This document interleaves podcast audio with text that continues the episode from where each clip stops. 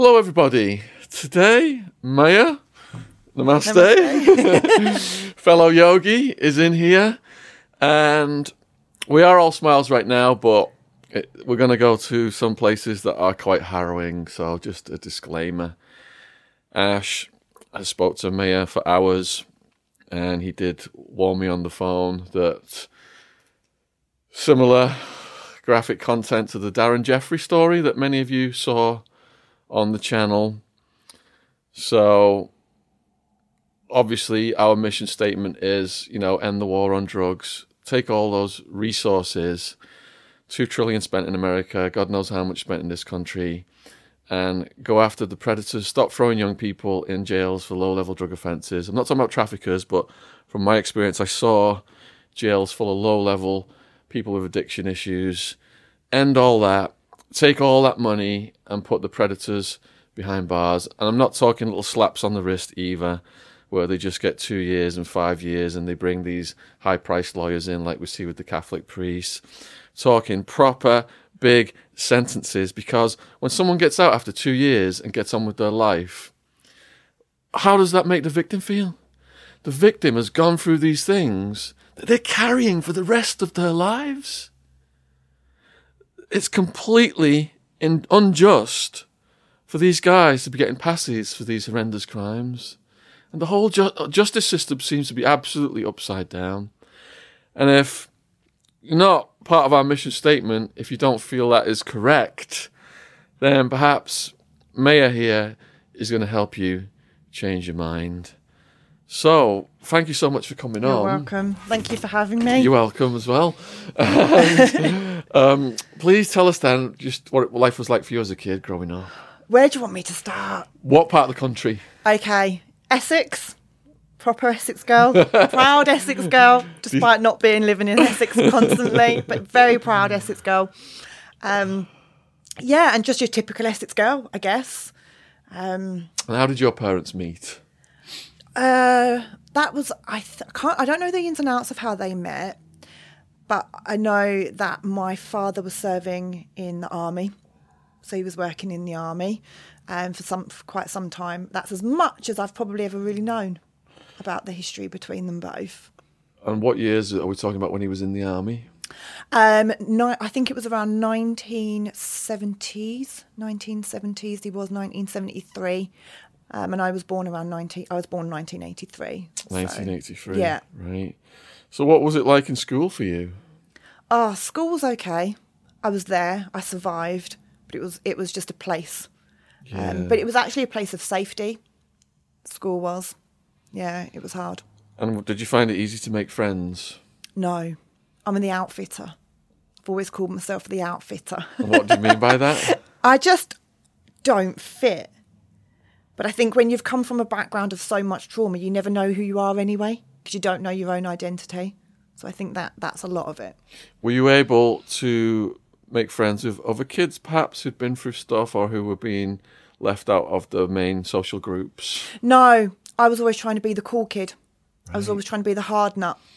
Um, the girl that, you know, would protect everybody. I was a bit of a fighter at the time. So you were sticking up for people who were getting bullied. Yeah.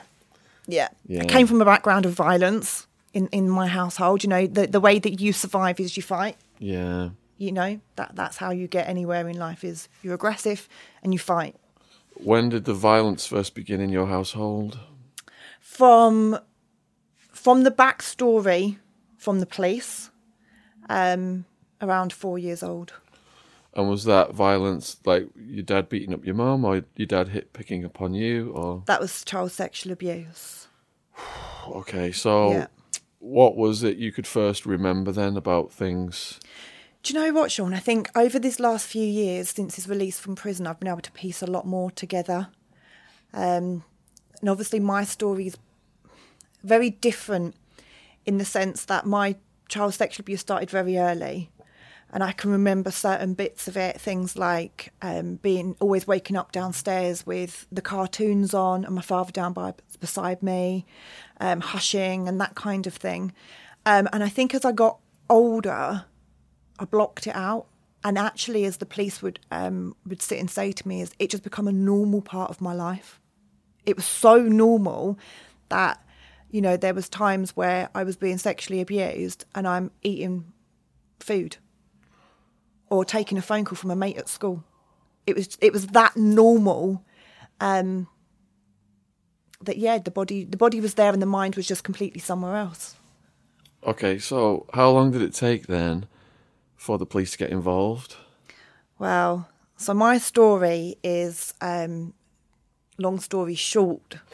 Is We, we, okay, so we don't want people to do long stories short on this channel. We've got Okay. hours to fill. Okay, so, we like to keep long stories long. yeah, I mean, I'll, I'll work backwards actually. Okay. because I think working trying to trying to address it from a child has always been extremely complicated. Yeah. Because the whole story is so complicated. Okay. Um, However you want to go with I time work order, backwards. go backwards. Then. So I work from when I got the phone call in 2011. So we're talking what 10 years ago, 11 years ago now. So in 2011, I was on holiday. Well, actually, I was visiting my husband's family. So, and I'd had my first child, and that's when I got the phone call from the police. So I'm on holiday.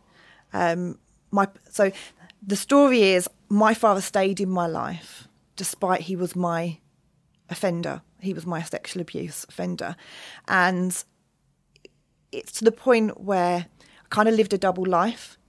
So I hated him, but at the same time, I wanted the happy ever after. I can have a normal life and I can have the fairy tale. And so I kept him in my life. Um, and then in 2005, 2006, we all went on a family holiday um, to Egypt was for, for New Year. And it was a holiday romance. I fell in love with this the guy that was working in the in the hotel. Who all was on this holiday with you? So that was me, um, my auntie, my mum, and my dad. Okay, and I know we're going backwards, but was your mum and your auntie aware of what had happened? Nobody, I, I say nobody was, as far as I was concerned. Although family members had suspicion of his his character. I mean, he was very well known, um, very violent, always fighting with local, you know, areas. Um, lots of history, very protective. Always people saying that that guy's not right. Um, growing up throughout school, mates would be, you know, he, he was well known in the sense, oh, your dad's round the corner stalking you. The dad in the white van because he was a builder. Um, so he was he was well known. So I'd never disclosed my child's sexual abuse at all to, to anybody, as far as I'm consciously aware. Maybe sub, you know, in different parts of growing up, people got suspicious. Um, so I kept this kind of like family dynamic, but at the same time, always being very aware of the relationship between him and I, and that he is he is you know was sexually abusing me and was my offender. Um, so in yeah, so in 2006 we went on holiday. It was a family holiday, and I fell in love with who now my husband. And for me at that moment of time, you know, I was I was my late teens. My father, in my head, had stopped sexually abusing me, but he was a serial stalker. Of you? Yeah. So that's what I'm saying. Like when I was when I hit my teens, I moved out of home around 15. Very quickly moved out of home, started um, house sharing with mates. But it, he he was known as you'd, everybody would be like, "Oh, your dad's sitting outside stalking us again. Your dad's outside stalking us again." My goodness, I've never heard anything like this. Yeah, and everybody knew him, the white van man. White van man? I Yeah. thought you were joking earlier. No. That was just like No. a movie. No, and like when I'd go clubbing with with my mates, because you know you're 16, you, you you're trying to get into the clubs and everything, and my friends would cover me up and be like, "Your dad's sitting in the car park. Quick, get into the club." You know, it was it was it was like everybody knew who he what what this man was, but it was always put down to he's overprotective. So everybody would be like, "You've got a really overprotective father." So my friends I'd go and stay at their houses so that I could go clubbing because I was never allowed, you know, allowed to have that kind of lifestyle. So I'd be like, I'm staying at my mate's house tonight, staying at my friends, and my friends' parents would cover for me too. And there was so many times where he'd knock on their door and say, "I want to see, I want to see her," and and my my friend's mum would be like, "No, no, they're they're, they're in bed now. I'm not going to go and wake them up." So there was this dynamic. Th- talking back to friends and parents of friends since um, he was arrested have said we always knew there was something, but we didn't know what. And he was that type of guy that was really weird, um, and some people would even say creeped me out, but was always put down to being the overprotective father that was just too overprotective. This is mind blowing. Yeah. Yeah. So you go on holiday. Yeah. So go on holiday. Um, so 2006, fell in love with my now husband and kind of like used that as a way to be like, I can have a life. Did you say you were in Spain? Was it Uh, uh, Egypt. Egypt? Yeah. So fell in love. Um, again, my father be- being so obsessed with me created hell on that holiday because he'd seen that I'd got this attraction for, for somebody. So he tried to stop it and was like, How did he try to stop it? but he'd beat me and lock me in the hotel room and be like, "You're not going out down to the club tonight," you know. And I remember my auntie being like, actually going to him and saying, "She's she's she's la- adult in a sense, you know. She's seven, 18. You, you can't beat her and you can't lock her away from just living a life." So there was always people kind of always knew, but either didn't want to address it, or the very common we're going to just brush this under the carpet because Was he an intimidating figure? Was he like big or was he aggressive? he was not big, but he was intimidating in the sense that um, wh- when we grew up, we grew up in a council estate um, in in in uh, Southend on Sea, and he was always fighting with the locals. You know, all so he was not. He was very violent. Um, him and his brothers, my uncles, were kind of like a little clique. So they was always getting into fights. They was yeah, very violent. Everybody knew of them. Everybody knew the, the, the Colby family name. It was very much the violence. But he was he he is the the serial manipulator. So although he wasn't a rich family, he would use money. So he was always taking everybody on holiday. He was always paying for everything. So people who I talk to now would say kind of hated him, but then felt controlled by him because even on my wedding day, he paid for everybody to come for my wedding. It's like on a much smaller scale, but like Epstein just had so much money, he Yeah. just bought everybody. Everybody Bought everybody, and and kind of bought their silence. I mean, there was a close family member who um, didn't have much money, um, was constantly paying, paying and paying. Every time she had to struggle with the bill, he'd pay. You know, the money was although we weren't rich, but there was always the flow of money to be able to silence. So he was that good cop, bad cop. People knew he was violent, knew there was something wrong, but because he would do, give you money, help you, he'd be your hero when you needed him. If anyone needed anything locally, he'd be the first person. I'll come and help you. Very much like that. So it, it was very, and I always remember these people would be like, "Oh, your dad's so lovely, like he's so helpful," and I'd be like, "No, he's not. He's not.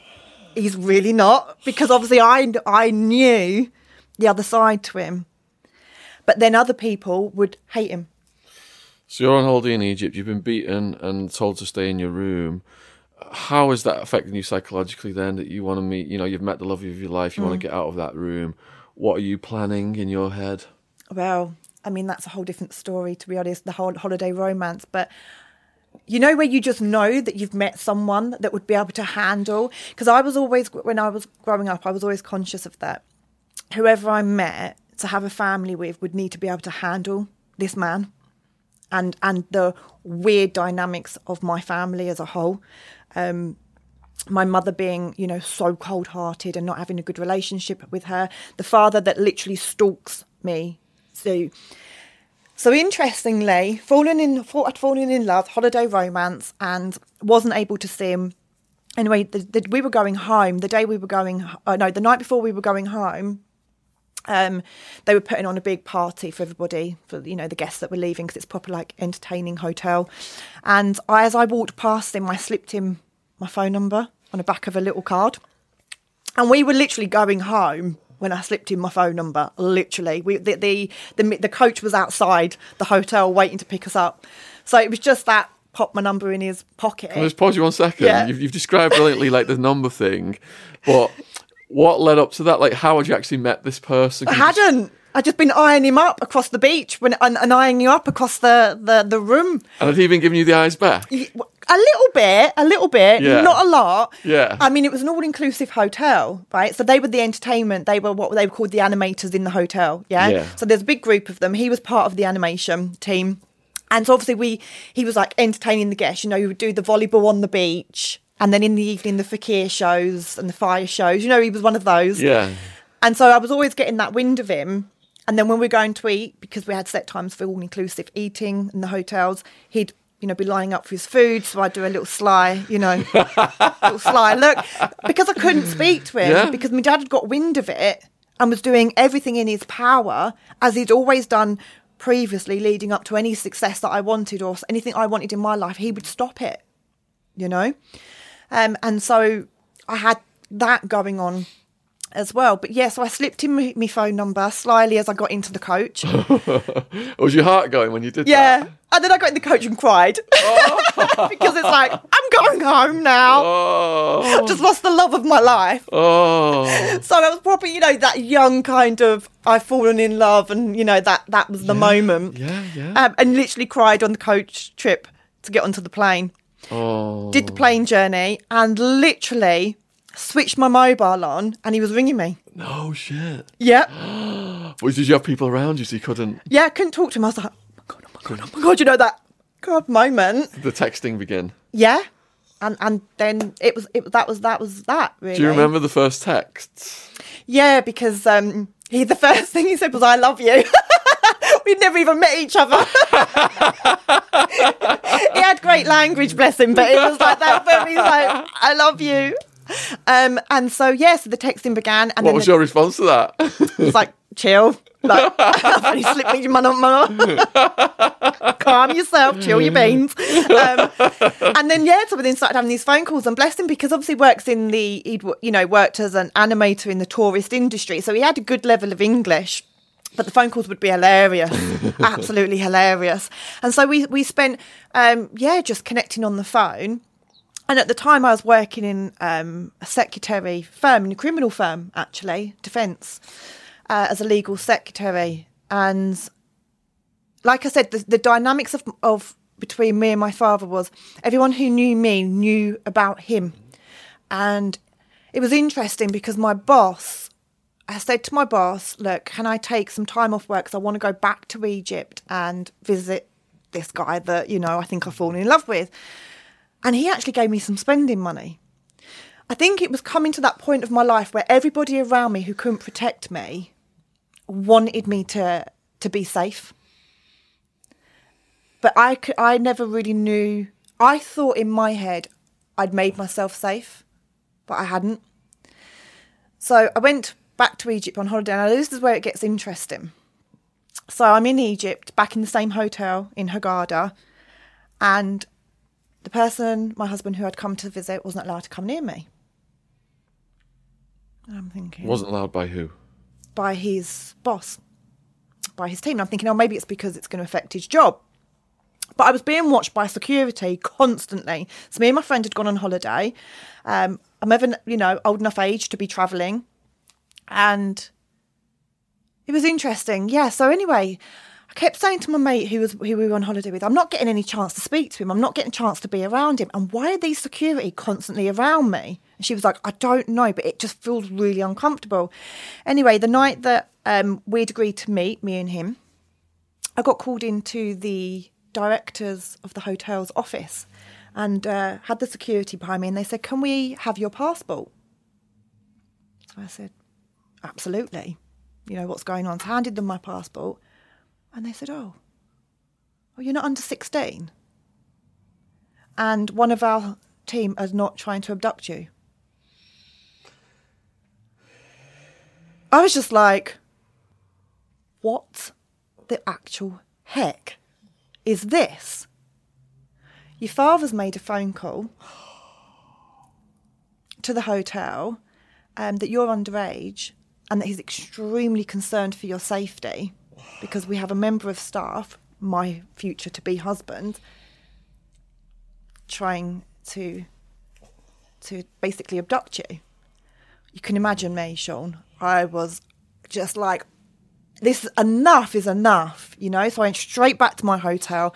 Didn't care how much the phone call was going to cost me. I phoned him, and I was going crazy down the phone to my, my father, saying, you know, don't think I'm over. I'm never coming back from Egypt. You ruined it. You you you know, let me be free. Is it not enough? The control and everything that you've done to my life is this not enough? And he was just like, I'm, oh, I'm sorry. I was just worried about your welfare and this. I'm like, so, so obviously what had happened is because of that call, my future to be husband was not allowed to come near me. Because obviously they were just like, what is going on? What is going on? Anyway, I said my husband weren't going to give up. So we agreed to meet after like working hours, and he was like, "Right, you're going to sneak off down this aisle, like meet me here, and I'm going to meet you here." And it was just like, "What the heck?" Like I'm a grown, you know, I'm a, I'm an adolescent, I'm a teen, you know, what is going on here? And anyway, he said, "Oh, we're going to go out for the night." He said, "Like just down into like the city and, and so my friend came and one of his friends come so it was all safe and whatever. Anyway he i'll never forget we were sitting in the taxi and he goes to me i genuinely really like you. I think i've fallen in love with you. He goes that connection that we had on that that kind of that flowing meeting he's like it's like we're soulmates. He said but what the hell is your father? What what is this with your father? Well obviously knowing in my head that who my father is what what he's done to me never being it's not out there. Nobody knows about it. I've covered his secret as I'd sworn I would take his secret to the grave, you know? Um, I, again, I, I, did the whole, he's just a really overprotective father. Um, and, you know, I need you to understand that and explain. And, and he was such a good guy. He was like, I get it, you know, these visa stories, these women that get abducted and these girls and that. And he was like, oh, that's really sweet, actually, that he's trying to protect you. And then that was that moment I'm like, don't like him. like, I want you to have a normal family, but at the same time, you can't get too close to this this man. So that's kind of how it all started, really. But him being very much aware from that moment of time that I'm entering into something very different. But of course, just the overprotective father. So came back to England. Um, my husband then then got moved to a different hotel because the, he got into so much trouble because obviously we were found out that he was we were meeting up after work etc he got into a lot of trouble. He was moved to a different hotel in cairo again influenced by my father. Because once i'd got home to the uk and told everybody that i had fallen in love and i wanted to go and meet him again and i wanted to go back on holiday and i wanted to see where this was going to go crap hit the fan. My father was like this is not happening so everybody was trying to stop it. Everybody was saying that I'm making a big mistake. I'm ruining my life. Um, I could be adopted. You know, all of that typical stuff, that visa stuff that's going to happen. So he'd done some back end phone calls, and next thing I know, my husband's ringing me from Cairo, from different, complete different phone number, and he's like, "Your father's really overprotective, isn't he?" I was like, "What's happened now?" It was just constant, and it was like he was set out to stop what was going to happen but he, he couldn't stop it. Um, so yeah, he was moved to Cairo, and he said like, I'm literally losing everything. It's you know every my job, everything is is for you know. You better bloody well be worth it, kind of attitude. You better not like. You better be like planning something quite serious because I've just been shipped from, you know. And he was working in in a, you know Hilton hotel, five star in Egypt. He was a top animator. Everybody, everybody knew him you know, he was one of the best, um, you know, fire flame throwers and all of that stuff, you know, where they stand on the glass. And he was one of those. So he was like proper, you know, in a good position. And he's like, I've just been shipped to Cairo because of whatever your father is getting up to. So at that moment, I just thought, seize the moment, seize the opportunity to just get away, to get out of England and to to try and have have a happy life. Um, so yeah, so my, my boss turned around and said, you know, I'll I'll give you six months, however you need. Um, don't really don't want you to leave, but understand what you need to do. And at the time, my husband was like, "Well, I'm kind of losing my job now, so I'm going to go back to Tunisia." So that's that's where he's originally from. And he said, "What what are you planning?" And I said, "I'll come to Tunisia. I'll come for a month. I've been given a month off from my boss. I said, I'll come for a month. We'll spend some time together, and we'll just see what happens." And and I never came back.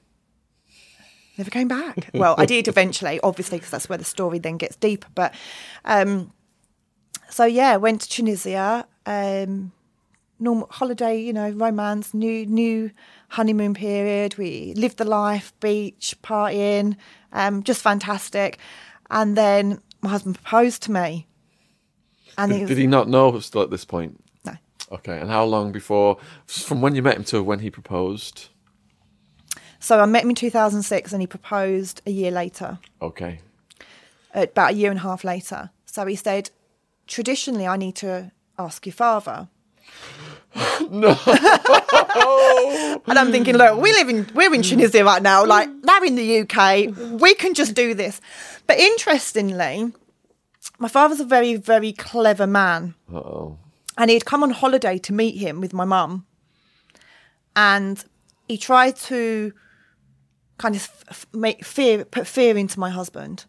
And I'm very blessed. What What did he do to do that? Just try to show like he's aggressive, he's violent, and you know, try to put fear into my husband. My husband, I'm very blessed, is a very solid, strong, mentally minded man, and wasn't phased by him at all. Wasn't phased by his aggressive approach. I'll never forget when they turned up in Tunisia on holiday to to meet my my to be husband and so aggressive and like shaking his hand, like trying to scare him, you know, all of that. And my husband just was not phased by it. So he's very clever because then he turned to be his best friend. So all of a sudden, they were getting this bond. And my husband was like, Your dad's amazing. Your dad's lovely. Oh, no. Right? Now, this is where it gets interesting because living in Tunisia, I couldn't get a job but I didn't. So, my husband's family were helping my husband and I to live, and who else was helping us to live? Your dad was constantly sending us money, helping us to live in this country. So obviously, my in-laws loved him, thought he was just absolutely amazing, and I then eventually managed to get some work in a tourist area as a teacher, as an English teacher but obviously we're still heavily reliant on our families to support us. Um, and then when my father was coming on holiday, he was flashing his cash constantly. So yeah, my my husband asked him for you know, saying that he, he was going to propose, and my father was like, yeah, whatever kind of thing, um, because obviously we'd been living in Tunisia for nearly a year now. Um, so yeah, so leading up to the wedding, um, that that was where I think my husband started to think something's not right. Now, my husband had come from a, a beautiful uh, family, your your normal, loving, non-violent family. So, leading up to the wedding, my parents came over to stay with us in where we were living in the tourist area, in our apartment, and they came to stay. And it was I'd had an argument with my mum over my wedding dress, normal typical things, right? That you you know, getting stressed. It was a different country. We were planning to get married in a different country. It was all, but my parents were live, staying in our apartment, and we'd let them have our room, and we'd we were sleeping in the front room. And there was one night um, where my husband said he'd opened his eyes, and my dad was just lurking over the top of us. No and he said it just it just was just kind of a bit like, "You right, Ed?" Uh, and he was like, "Oh yeah, I can't sleep." And he was on the balcony having a cigarette. And my husband said, "Just that moment of just." You know that that's uncomfortable moment. So this was at the, the whilst we were doing the wedding planning. Anyway, like I said, I had an argument with my mum. Can't even remember what it was, either the bridesmaids' dresses or the wedding dress or something. I can't even remember now exactly what it was. But I then started arguing I said something to my mum and had an argument. And next thing, my dad was battering me in my apartment in front of my to be husband. And he's on top of me and he's smashing my head in. And my mum's just sitting there all cold and going, This is why you shouldn't be marrying her. You're going to learn what she's really like. She is nasty. She's this. She's that to my husband. And obviously, my poor husband has never seen anything quite like it and felt so torn because it's like, That's my father in law, but that's my future wife. And my father in law is beating my wife right now. And her mum's doing absolutely nothing about it. So he's like trying to pull him off of me and trying to separate us. Um, so obviously, I'm then saying, get out of the apartment, get out, like, go. So they've started packing up their suitcases because they still had a couple of days left of their holiday. And my mum's going, ah, we're, we're going to go and stay in the hotel at the airport and we're going back back to England. So I'm, I'm letting them go. And husband's saying, you can't let them go. They're your parents. Like, it, it's just really stressful. There's so much going on. It's the wedding, and I don't know what I've just seen, but they're your parents. And because he's so culturally bound by parent by their family system, I'm turning saying, let them go. I don't care. You, you know, th- this is normal for me. This is this is what I'm I'm used to. But for him, it was just so unbelievable. So anyway, as as they're leaving to go because they'd hired a car to put their luggage into the car, my husband's chased them down the stairs to, to make them stay. Now, unknowingly to me, Sean, at that point, he'd he'd then got hernia. He'd ripped himself trying to run down the stairs. All right, but I didn't know this. So this was like two days before they were due to go back, or one or two days before they were due to go home back to England. And he's talked him round to coming back to stay in the apartment he's just like, you know, we've got two more days left. Emotions are high. Da da da da da da da da da. So he's talked him back to coming back and staying in the apartment. Oh no, this is going to get worse. Right. Well, it was just another two days of hell, you know. Did he try and beat you again? No, because he'd seen that actually my husband was going to protect me. And that actually there's a, there's this man that's coming into our life that as much as he's completely confused and you know never been put in this situation before seems to be able to be handling himself which is was very uncommon growing up. Anyone you know that i got close to me in my life even friendship wise he'd get rid of them you know? So yeah they they then when we had to play happy families for two days and thankfully it was only i think one day or two days and we was at the airport saying goodbye to them. And literally as they went to go to walk through you know to go into their plane my husband just collapsed on the floor. What? you know and i'm living in a country where i can't speak the language. And and i was just like what? And he was like like just holding you know. And got him in a taxi. Lucky enough he was still able to speak. Got him rushed to a hospital and yeah, he was having an emergency operation because you know the hernia was so severe, and that kind of I think that was the start to my husband being very confused by the family dynamics and by this man in particular. Um, got married again. All the family came. Um, he he paid for a lot of, of them to come out to Tunisia. Um, and just a very weird, warped wedding, if I'm honest. Extremely warped. Um, very weird. When um, you say warped, what do you mean by that? Like the energy? The or... energy, um, just just the way he is. Um, I mean, you know, when when my story went out publicly in the press, they've used one of my wedding pictures where um, I'm looking down at him and he's, you know, getting in my dress, and you can just see the the the hate in my eyes towards him. Because despite, as I thought, the abuse coming to the end, he was still touching inappropriately. He'd touch my bum or he'd touch my body. He still felt like he owned me. I was going to ask that earlier. It sounds like it's, it's an ownership thing with him. Yeah. He's never going to let you go. No. So, you know, even when we were on holiday, when we were on holiday for my wedding, it was still very much that cooping me around, you know, places that touching. That's still very much that. Although you're getting married, you're still uh, you're still owned by me. Did your I'm husband pick up on that? He just picked up on the weirdness of everything, the weirdness of the the situation between us, the the love hate relationship between us. He just picked up on everything. Um, but we then went on to um, you know, ha- have a, a, a, lovely you know, first year of our marriage. Um, and I kind of thought, yeah, that's it now. We're living in Tunisia. Um, I'm now married. I'm now, you know, with, you know, somebody else, protected by somebody else, and I can rebuild. I can start my life. Um, and then I fell pregnant with my first son while I was in Tunisia. And I phoned my parents to tell them that I was pregnant.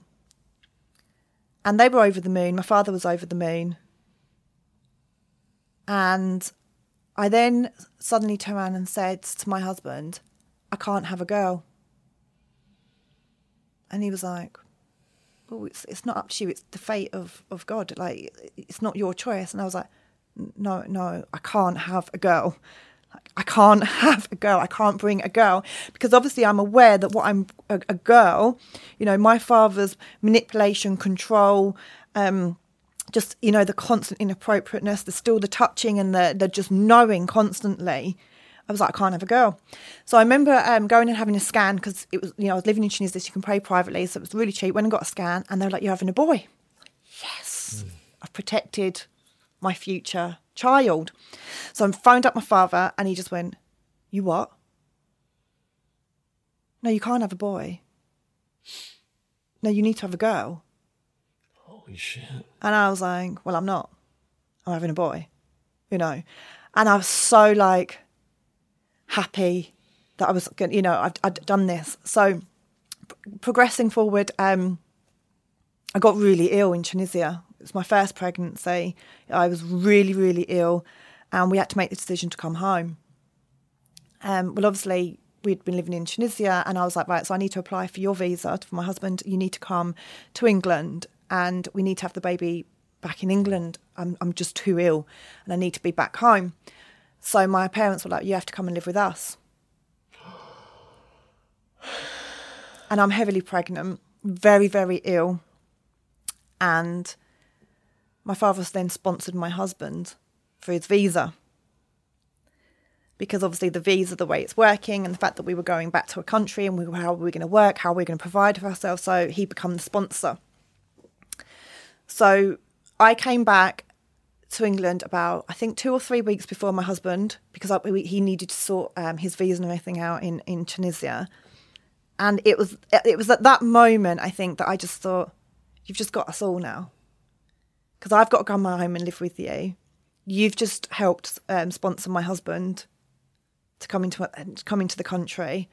You've literally just gained your full control of all of us. So yeah, so I came back to England, and obviously I was living with them, and normal, you know, normal as I believed pregnancy. Um, my husband came, um, and they were all lovely to him at the beginning, and then I think that was the the the the real changing point for my husband being living inside this house was all of a sudden was like there is something really not right with this family but couldn't talk to me about it because obviously I'd never spoken to him about it. And I remember saying to him when we were planning to come back to England, I said to him, Don't like him. Be very careful of him. I know you like him, don't ever be so naive around him. It's like I was constantly warning him, but he was just like, What the heck is wrong with these people? They are insane. Like, these people are, are crazy, you know? Um, yeah, but I think when he when he then came, that was the turn. That was the moment where he was just like, "This is not a normal family, not a normal family at all."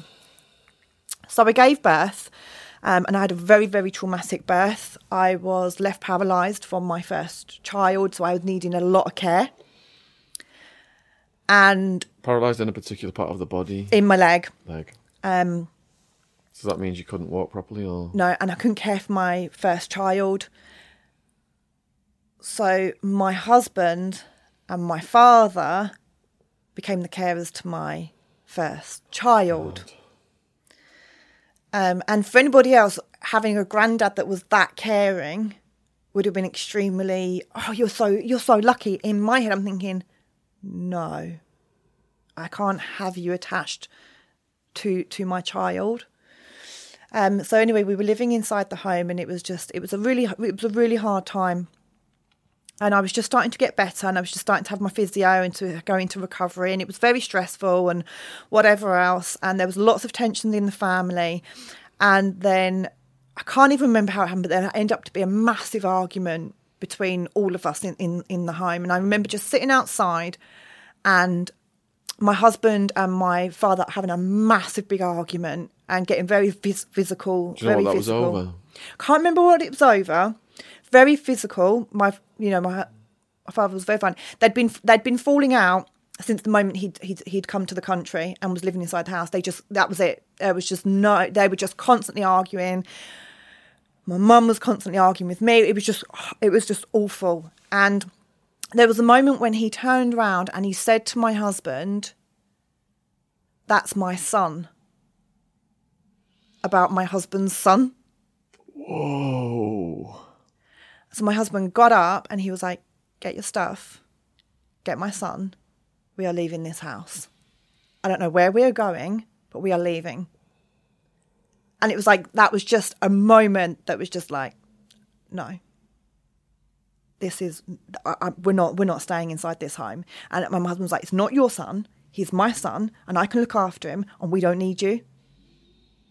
And it, and it was just that defining moment of, okay, this relationship and this dynamics is really starting to get quite scary. Yeah. So we got out and, you know, we, we had our own home. And then How did you get your own home so fast? we had a, really good, great friend um, and her mum who, who lived next door, but one was neighbours to my, my parents for a very long time, helped us. Wow. She was just like, I'm going to help you. I'm going to be your guarantor. I'm going to help you get you and your family where you need to be. So we didn't move far. We only moved down the road. Um, but again, he still had that control. So you know, fixing, uh, arguing, making up, fi- fixing the family. My husband still being really confused, but saying, you know, that's your family at the end of the day, and it's all we've got.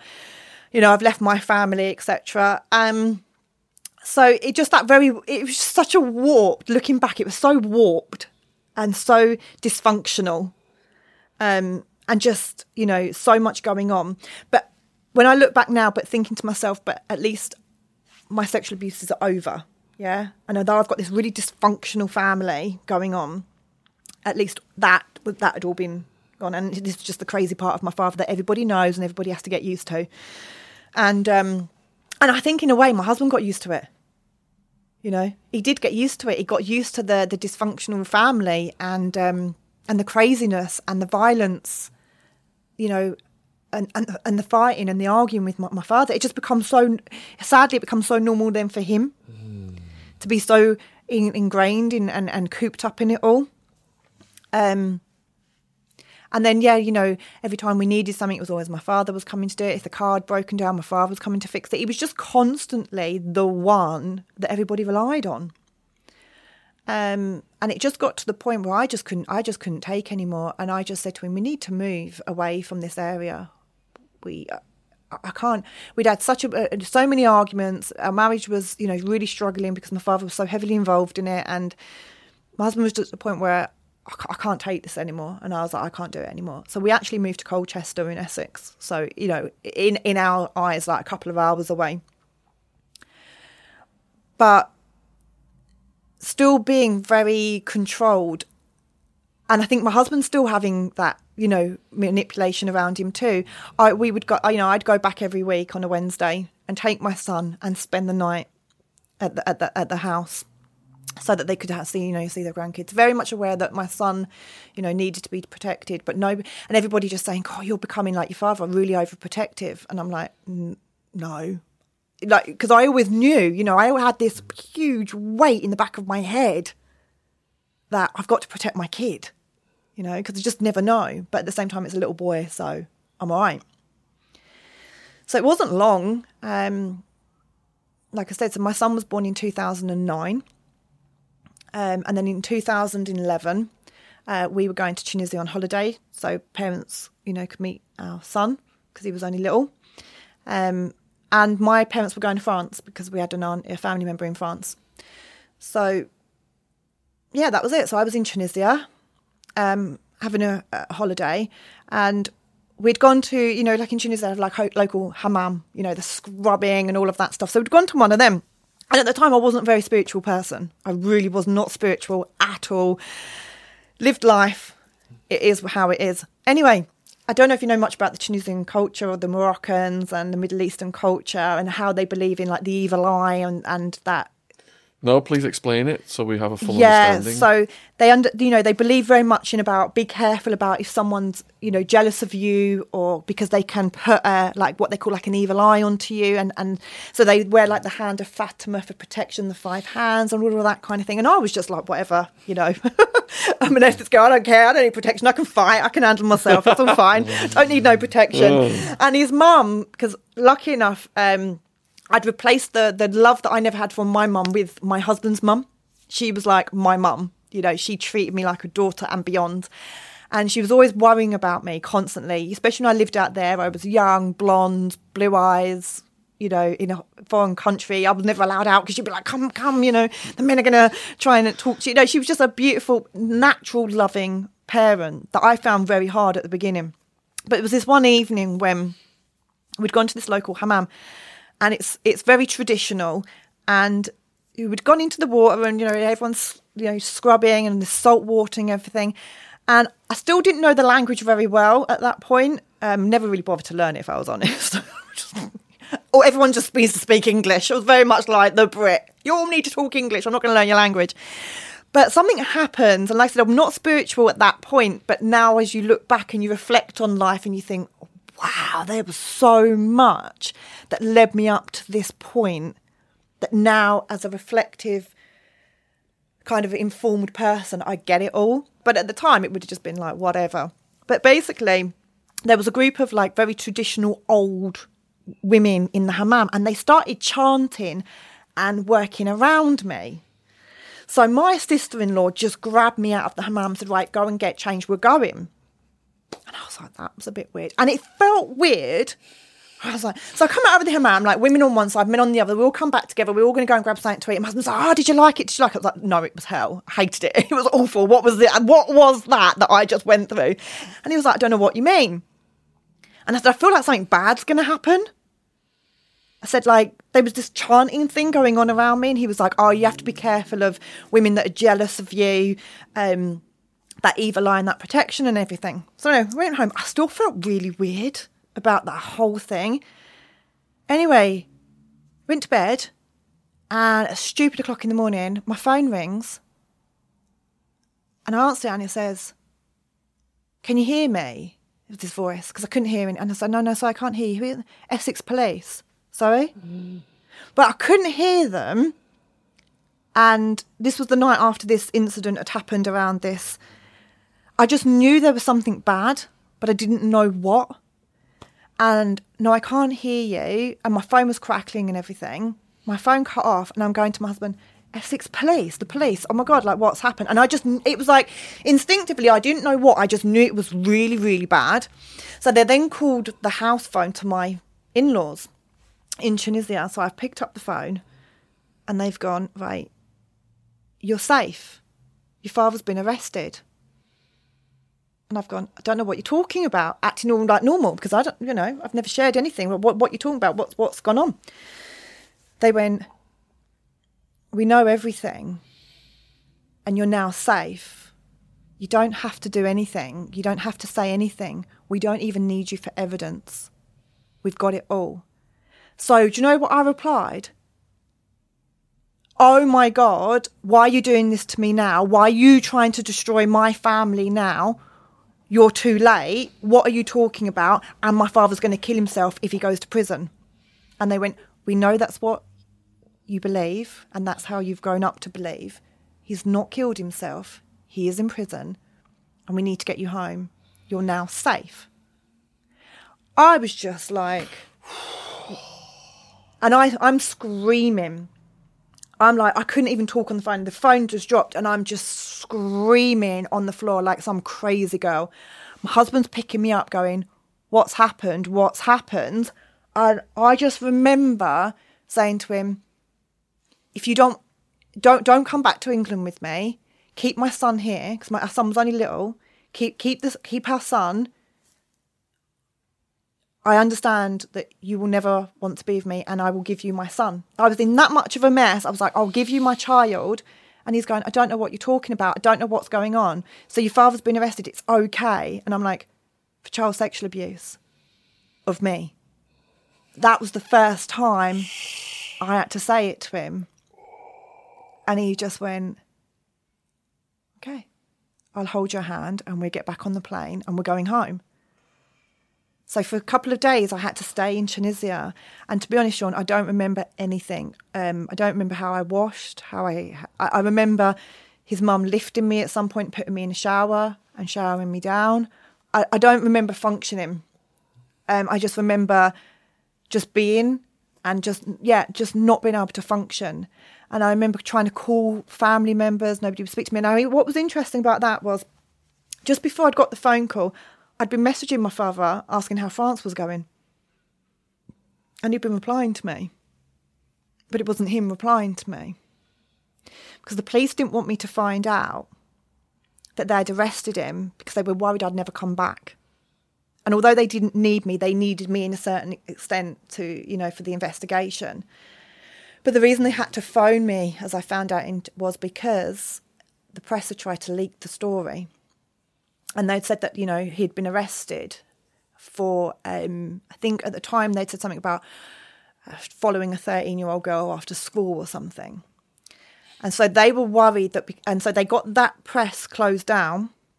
But then they got worried that somebody and one of my friends may have seen it and would call me and say, "Your father's been arrested. It's in the, it's in the news." So they made a decision from the police perspective that we need to ring her and tell her ourselves because it could be that she, she doesn't come back to the country.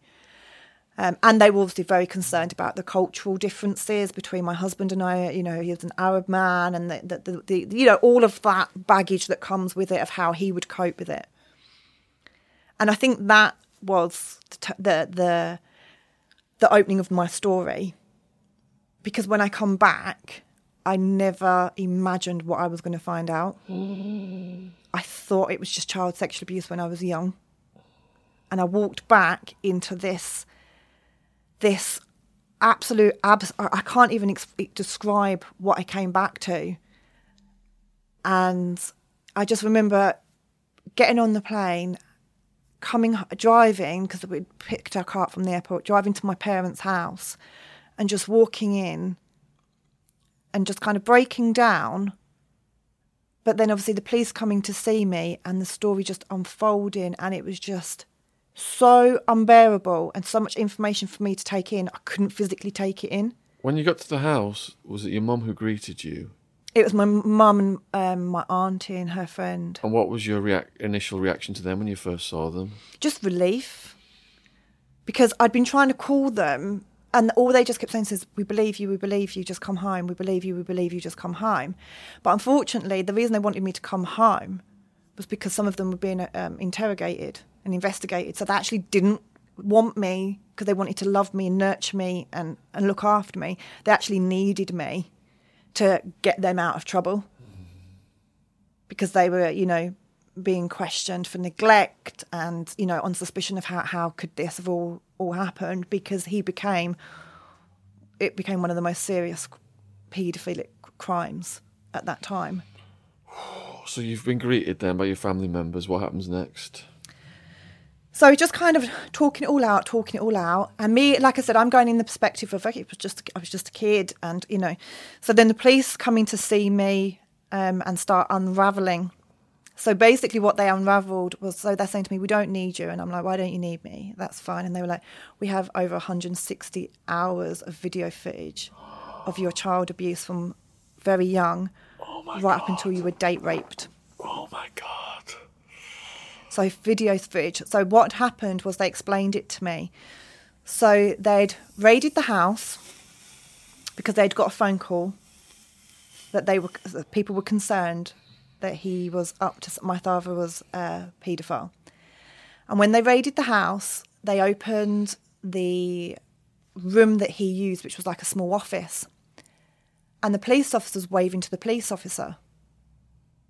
So the police officer was in a the bedroom that me and my the husband, well, my bedroom that I grew up in.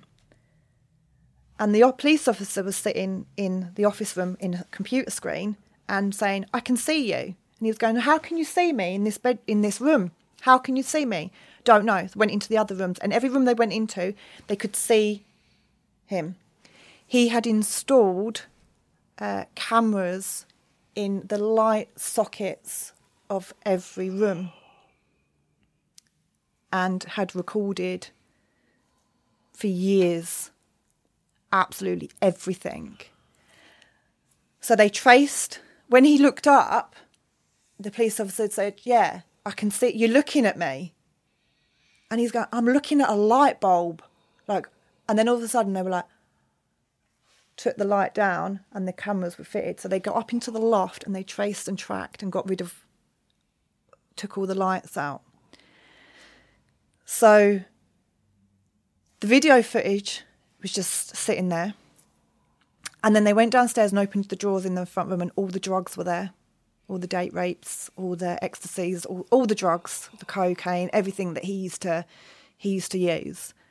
Um, and then I remember they went. When you say he used to use, you mean on him, or he used to ply you with those drugs? He used to ply me with drugs. Yeah.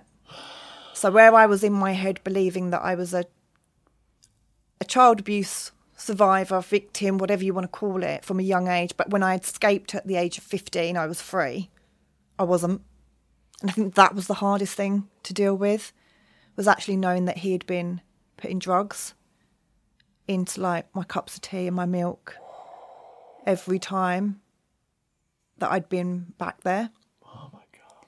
So I think that was. Uh, I think out of all of that, that was the most hardest to actually, because it felt like you were ripping away every ideal that I'd had that I'd actually created a life for myself. And the more they were telling me, the more I was finding out that actually I didn't have a life. And so yeah, and they went up in the loft and there was like like a big shrine and all sorts they found all sorts up there that was connected to my growing up and everything. So they had all this video footage that the poor police officers had to sift through, hours and hours and hours of it. What do you mean by shrine? Just uh, pictures, just um, they they said just like weird stuff. Like there was just pictures and letters and just everything, but everything that like even I had done as a kid. So if I'd written to like in a diary, there was my diaries were there. Like just everything was just up in this loft, and it, they said it was just the most creepiest, weirdest thing to have found. And the fact that you know they had, you know, the fact that he'd he'd done this this video recording and how, as they worded it, how clever it was had it have not have been so sick. Um. So there was lots of things unfolding. Um, they then told me that he'd served a prison sentence in 1973 or five, can't remember the exact date now, for rape of a young girl in the army. And, and I was born 10 years after that. But the story at the time, I, I confronted my family when they when the police told me. They said, "Were you aware of that?" I said, well, "Obviously, I wasn't aware of that." I said, "So we've got a, we've got a, um, a convicted criminal, then have we?" And they said, "He's got history. He's got records for a lot. Served time in the army. Um, he'd been in a lot of trouble with bringing um, I think it was what they said was bombs over from the IRA when they were fighting over in Ireland. They said there's there's history on him. Um, so I just remember saying to my my mum like, "You you married a rapist, and you're sitting here acting like you're surprised, but actually you're not surprised, are you? Because you you married a rapist." And then she was like, "Well." you know, your dad was violent. So what what the police had tried to believe at the beginning that she'd been manipulated by him and drugged by him too, um, but because obviously she'd been arrested. Um, but it then came out that she was absolutely obsessed with this man and heavily in love with him because she had written him a letter that I that they'd found, saying, "Whatever you need to do, just do it. Just don't ever leave me. So do what you want with the kids, but just don't ever leave me." And I remember going and sitting down and saying to her, like were you really that that infatuated by this man that you allowed your children to be beaten and sexually abused so that you could just keep him And I said, and now that explains why you're so jealous of me and why you would always been jealous of me. And she was like, yeah, you took my love away. And it was just like, so that was kind of the start of me going, I'm not here to be loved and looked after. And I haven't got the mum that I was coming back from Tunisia hoping that she was going to say, Oh my God, and I'm so sorry, and I love you, and I want to, I want to protect you. I wasn't getting that. Um, and then there, so the, things were just unfolding constantly about about the about the prison and the army and all these different things. And it was like they were telling me about this man that just wasn't my father anymore. It just it just wasn't. Um, and I remember them saying to me, right, we need to ask you this question, and you don't need to answer, but can you remember anything to so we can get some highlight on your age? Because they this is what they said. They said the videos. They said because they said we've got a very intelligent man here, right? Um, you know, fitting cameras and and, all, and more as we found out later on. Um, getting some of the, the, the best drugs imported into the country for, for, for rape. Um, they said, you know, we've got a very intelligent man. So they said, can you, he said, and some of the video footage, how you look is not matching the date on the video footage, you know, because it's like old camcorders, you know, so they had the, the, the dates and stuff. So they said, can you remember anything that can just give us a hint of how old you were when this first started? Because your father's claiming um, a mutual consensual relationship, incest, right?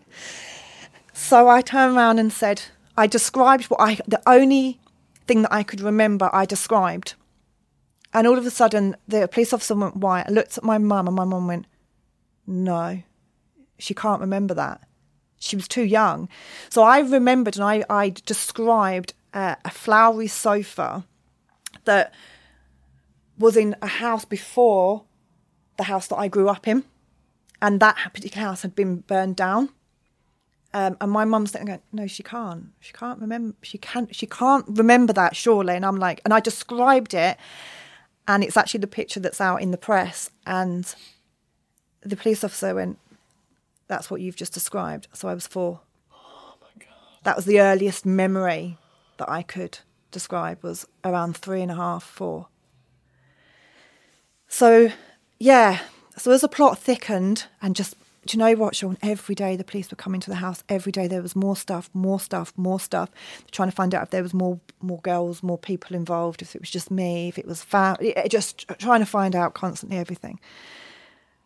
And um, it was really interesting. Well, it wasn't interesting, but um, I kind of just managed to like be there to like be involved with everything and just just getting on with it. And it was like it was not really happening to me. It was like a completely different surreal part of life. And it was interesting because they kept coming you know you, you got to laugh but it just wasn't funny. But at the time they were like there was about between 100 to 200 keys. Now my dad was a builder right and they were going and they were going to the building sites where he used to work. And they were finding because they were trying to i don't know what they were looking for in particular but they were trying to find more stuff. And then they were like we've got a skeleton key. And i was like what's a skeleton key? They were like a key that could access all buildings and they were like, "Was there any time?" And I was, and I remembered this one time where I'd heard somebody in my flat, and you know where you think, "Oh God, I'm tired, and I'm going crazy," and I was like, they were like, "Were there times where you could hear people in your home?" And I was like, yeah, all the time. But I used to think I was going mad. I just had a newborn baby. I was exhausted. I was suffering with, you know, mental health issues and trauma, etc. And they were like, he used to come into your home while you were sleeping. And I was just like, this is this is just getting too much for me to comprehend. And then the house that we were living in in Colchester, the police came up and they went in every plug socket and got transmitters out. I I was like, is there anything else that we need to be be looking for? So he was installing transmitters into the plug sockets and just listening to everything. I guess just he, he was just a, he was just a part of the life, you know. So yeah, so there was a, there was a lot a lot of evidence. So, on the tapes, then, how many people were being abused on the tapes? It was just me. Okay. Did you say you had siblings? Yeah, I've got uh, brothers, just brothers. So he went after females only. Yeah, to a certain degree. There was abuse of the brothers, There was uh, violence of the brothers, physical abuse. phys- physical abuse. My my closest brother actually moved out of the house very very early because he was always being beaten by my, my father. My other brother, who's my, my half brother from a different um, different father, um, he actually removed him because um, it came about that social services were involved in our upbringing because there was a time where my father had put my half brother's hand on a fire and was burning it. Jesus. And so my mum had been compromised to say, like, he can't live with you. And she let her son go to, to his, his real dad. So, you know, he, he was a very nasty, violent character. Um, that was just that just got away with it. And and I said to the police I remember saying to the police did he want to get found? Because the evidence was everywhere Sean. You didn't have to look very far. You just had to open a drawer.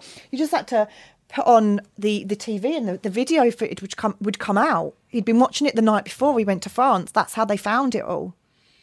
Oh yeah. How did they Right? get him? yeah. How did they get we've him? missed that bit haven't we? Yeah, yeah. yeah. So one of my family members was looking after the house to go in and water the plants. Why people, why people go on holiday? That's what you used to do back then, didn't you? You'd give the key to somebody and say, "Can you can you put my post in? Can you look after my stuff?"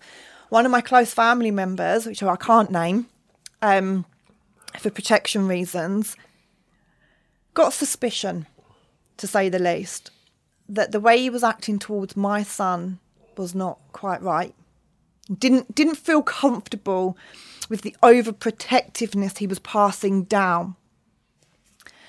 And how it all came about I, I i'm not going to i'm not going to say because it's not for me um, because i wasn't here i was in tunisia so i've just got what i've what i know of. Um, and you know everybody's got that side to that story that i'm i'm never going to know in honesty. I've, I've tried to discuss it with with people and, and i'm never going to get what. From what i know is this this close family member who was in charge of the house at the time just got suspicion, went upstairs and pressed the play button on that TV, and it, he wa- watched the rape and the abuse.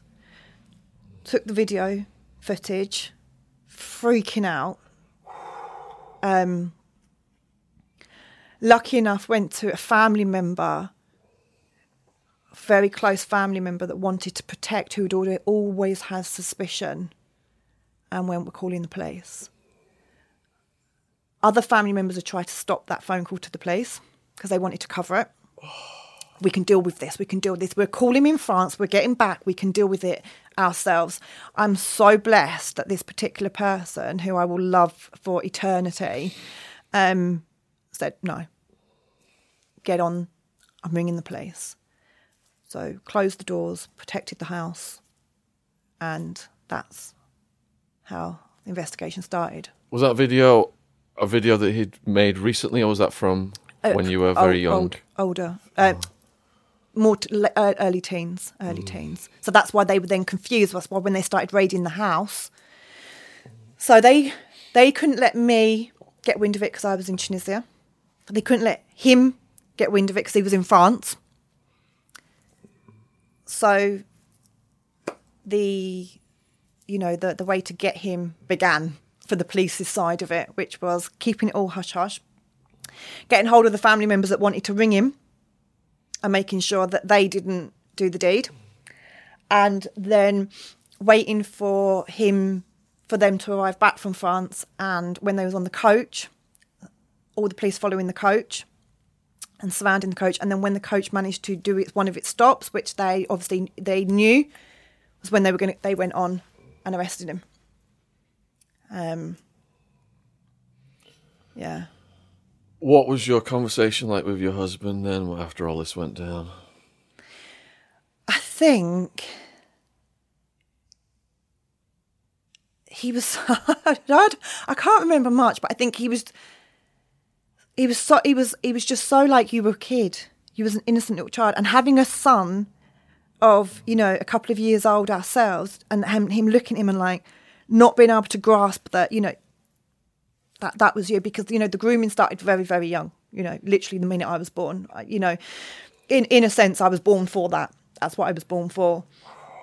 Um, because you know he'd had previous convicting history of um, he you know he was in the black he was in the the, the, the ring the dark whatever they call it the dark web he was known as Teddy in that He was on the dark web. yeah he was known as Teddy Do you know what um, groups he was in or anything like that? I'm not 100% sure. They never disclosed much of that information. So he had, he had his connections.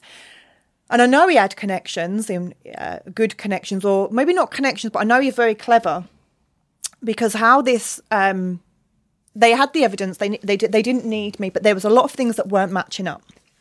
Now I was living in Colchester, I was going through a lot. My husband was trying to be as supportive as possible, but I spent a lot of time down um, in in at the, at the family home.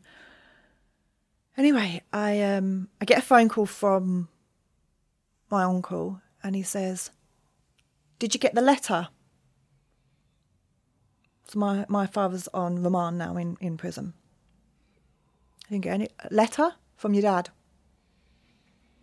Letter? No. I've been to see your dad today, visited him in prison, and he got a letter to you. No, I haven't got the letter. So I put the phone down, shouting the phone to the police, and I'm saying, What letter?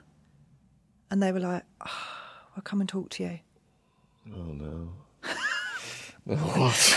right? Can you imagine me? Like, I don't want any more phone calls. I don't want to know anything else. Just let me live my life, please. So they turn up and they say, um, we, we weren't, we, we didn't need to worry you because we got the letter from the rapist that was coming to your house to deliver it to you. What? He'd written me a letter, given it to whoever was serving with him to get it to me. It was a rapist. Yeah. In his wing. But don't worry, they said, because we've got the letter. We'll come and fit some panic alarms and you'll have, um, you know, an alarm in your bag and whatever so that you feel safe. But can you meet us at the family home? Because the letter is what we needed. You're not got enough. You want a bit more?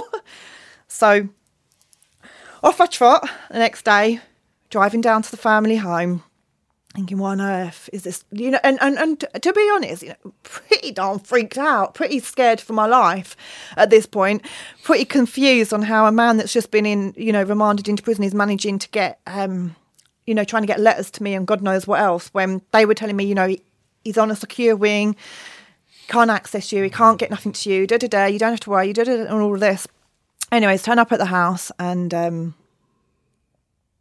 they go, police go running through the house straight to the back of the garden. There's two sheds at the back of the garden. They go wherever they need to go and they get this black box out. And they open the black box. One goes to vomit. One takes what they need and they walk out. And I had no idea what it was. But the letter had said, n- not that I know it word by word, but I got the, the, the gist of the letter was asking me to burn what was in the box, burn the box. So I was being asked by my father to burn the box. But obviously, I never got that letter because they'd already got hold of it. However, they got hold of it is, is a whole different story. But I was being asked by my father to protect him, to save him, and I'm sure it was all pleasant in the letter um, to burn the box, and I didn't get to burn the box, so the box was retrieved. So anyway, we're going on now. Life, you know, trying to deal with life, trying to deal with husband, trying to be a mum, waiting for the sentencing to happen. And I couldn't. It was like I, I, I, I couldn't process the information, all of this information that was coming in, the lights, the transmitters, the, the keys, the this, the this, the that, the that, the the prison previously before. I just couldn't process all of this information, Sean, and I just felt like I was going crazy. Um, and actually, I think I felt like because the, because of the dynamics between me and my father, him walking me down the aisle, him being heavily part of my life, I guess, if I'm honest with you, is that I kind of needed some. I needed to see that I was a child because I'm starting to get a bit like, what's going on in my life? Like, you know, and him him writing me this letter to burn this evidence. It was all kind of like, you know, it didn't feel like, okay, this is a man that's been arrested for child sexual abuse because it was becoming so, I don't know, like just so disgusting in a sense that he was actually writing to me to ask me to burn the evidence. And I'm thinking, what, ev- like, what evidence? You know, what? So I remember calling, um, I had some fantastic police officers that I'd chosen to work on the case. Absolutely amazing. Can't, you know, can't fault them at all. And I remember saying to her, um, I need to come and watch the videos. Right? and oh, God. her saying, You've been so incredible throughout this whole investigation. Why do you need to watch the videos? So I explained why I needed to watch the videos. So she said, I've got to get this approved because you're in a really good place, stably and mentally, and we have to be safeguarding you to make sure that you remain in that place. But I w- I couldn't let it go. I couldn't let it go. I, I needed, I needed to see. I don't know what I needed to see, but I needed to see something. Um, so I got the phone call. Yeah, you can come and watch some of the videos. Yeah. So I get in the car by myself and I drive to Brentwood um, police station and I walk in and I'm like, I'm ready and they're like, "Look, we can't show you everything. We can we can only show you some that we feel is is appropriate." Um, and I'd asked for some uh, specifics. I, I, I wanted, I just needed something, and so I asked for specifics of what I needed to see in order to be able to continue my life, Sean. You know. Um, so, yeah, I remember just sitting in the police station and she's going, Are you ready? And I'm like, Yep, I'm ready. So I asked for three particular things that I needed to see. Um, and, and I, I needed to say that I was very young. And I needed to see and I needed to watch that I didn't, um, I wouldn't say agree to it, but I didn't allow it. Yeah. So I watched the first video, um, and I was in my little school uniform pinafore. You know, back in those days, we used to wear those little checkered, um, my little socks up to my knees, and uh, I just needed something to know that I was I was I was innocent and I was a kid and I'd been groomed. So the one in particular they allowed me to watch because it wasn't quite as as horrific as the others. Um, yeah, was me as a very small kid, and I will never forget. And I turned and said, "Are you happy with me now, Daddy?" Oh Jesus Christ! Yeah, and I had I had to I had I had to watch it um, because I just felt like everything I was finding out so far out of my imagination that I needed some kind of perspective again. So I was very very little, and I watched that one, and then I I, I said I need to watch something where I can I can feel that I didn't just allow it.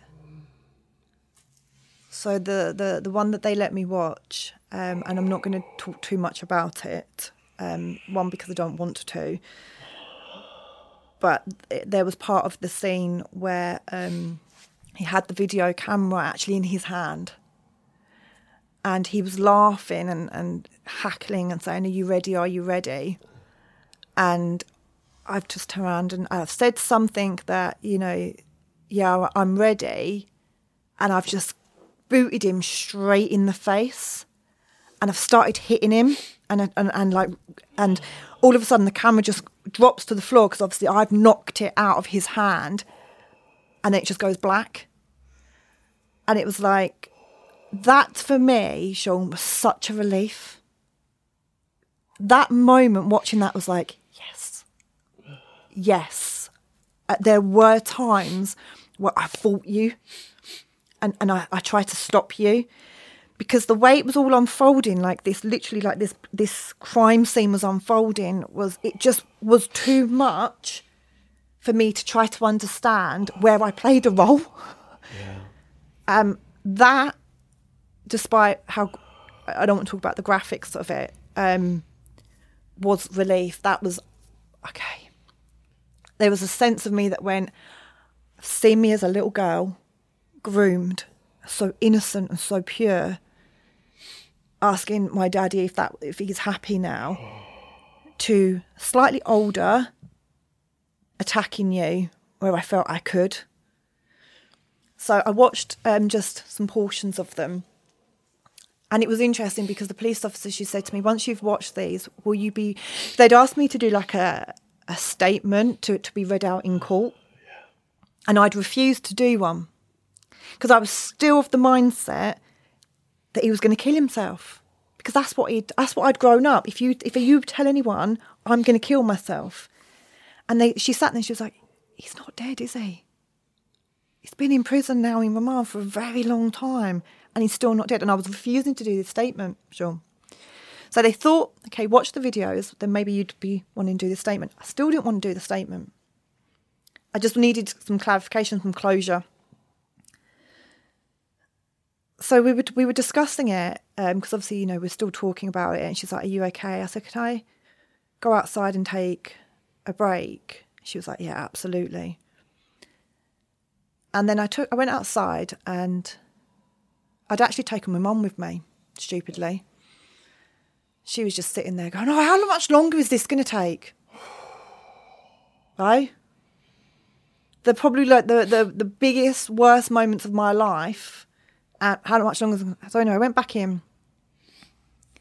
and I said to her, I need to know what was in the black box. Oh my God. Because I just couldn't give up, Sean. And I think because of the way I've worked through this investigation with them, and I think because of how I don't know the words for it you look at child sexual abuse, don't you? And you hear all these stories about she got to 12 or 13 and then he stopped. She got to an age of puberty and it stopped. It, you know, this is, I'm not saying that it's, it, that, you know, I'm not devaluing it. I'm saying, but it's kind of like that's the stories that you always hear. You always hear about it stops at a certain age. So you'll hear from an, uh, an abuse survivor and they'll say, like, it was from the age of six to 12. But mine wasn't stopping and it, it was just too much for me to to comprehend. So I was asking for other things. So she started showing me some other things that really pieced my life together. Um, so I said to her, "Can I? What was in the black box?" So she got it out, and it was a black diary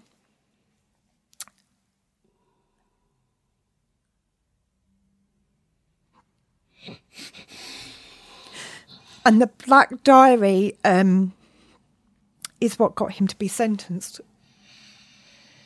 because it scored me for every rape and every abuse from 0 to 10. And he coded the drugs that he used on each day and each time. So he didn't leave me with very much in my life, and as well as quite degrading. So I was scored, um, and yeah, he had initial like E for ecstasy times whatever. so it was a written account of everything.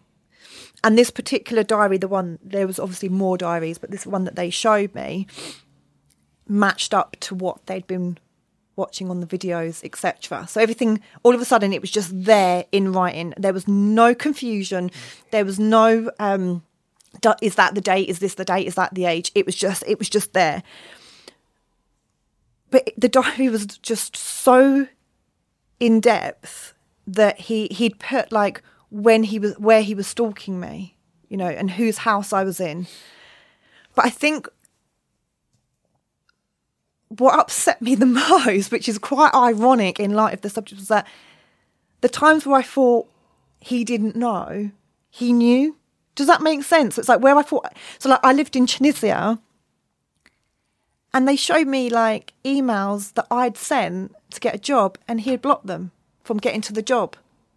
He'd ha- he was hacking into all my emails. He was hacking in, you know, like he was a part of every single thing.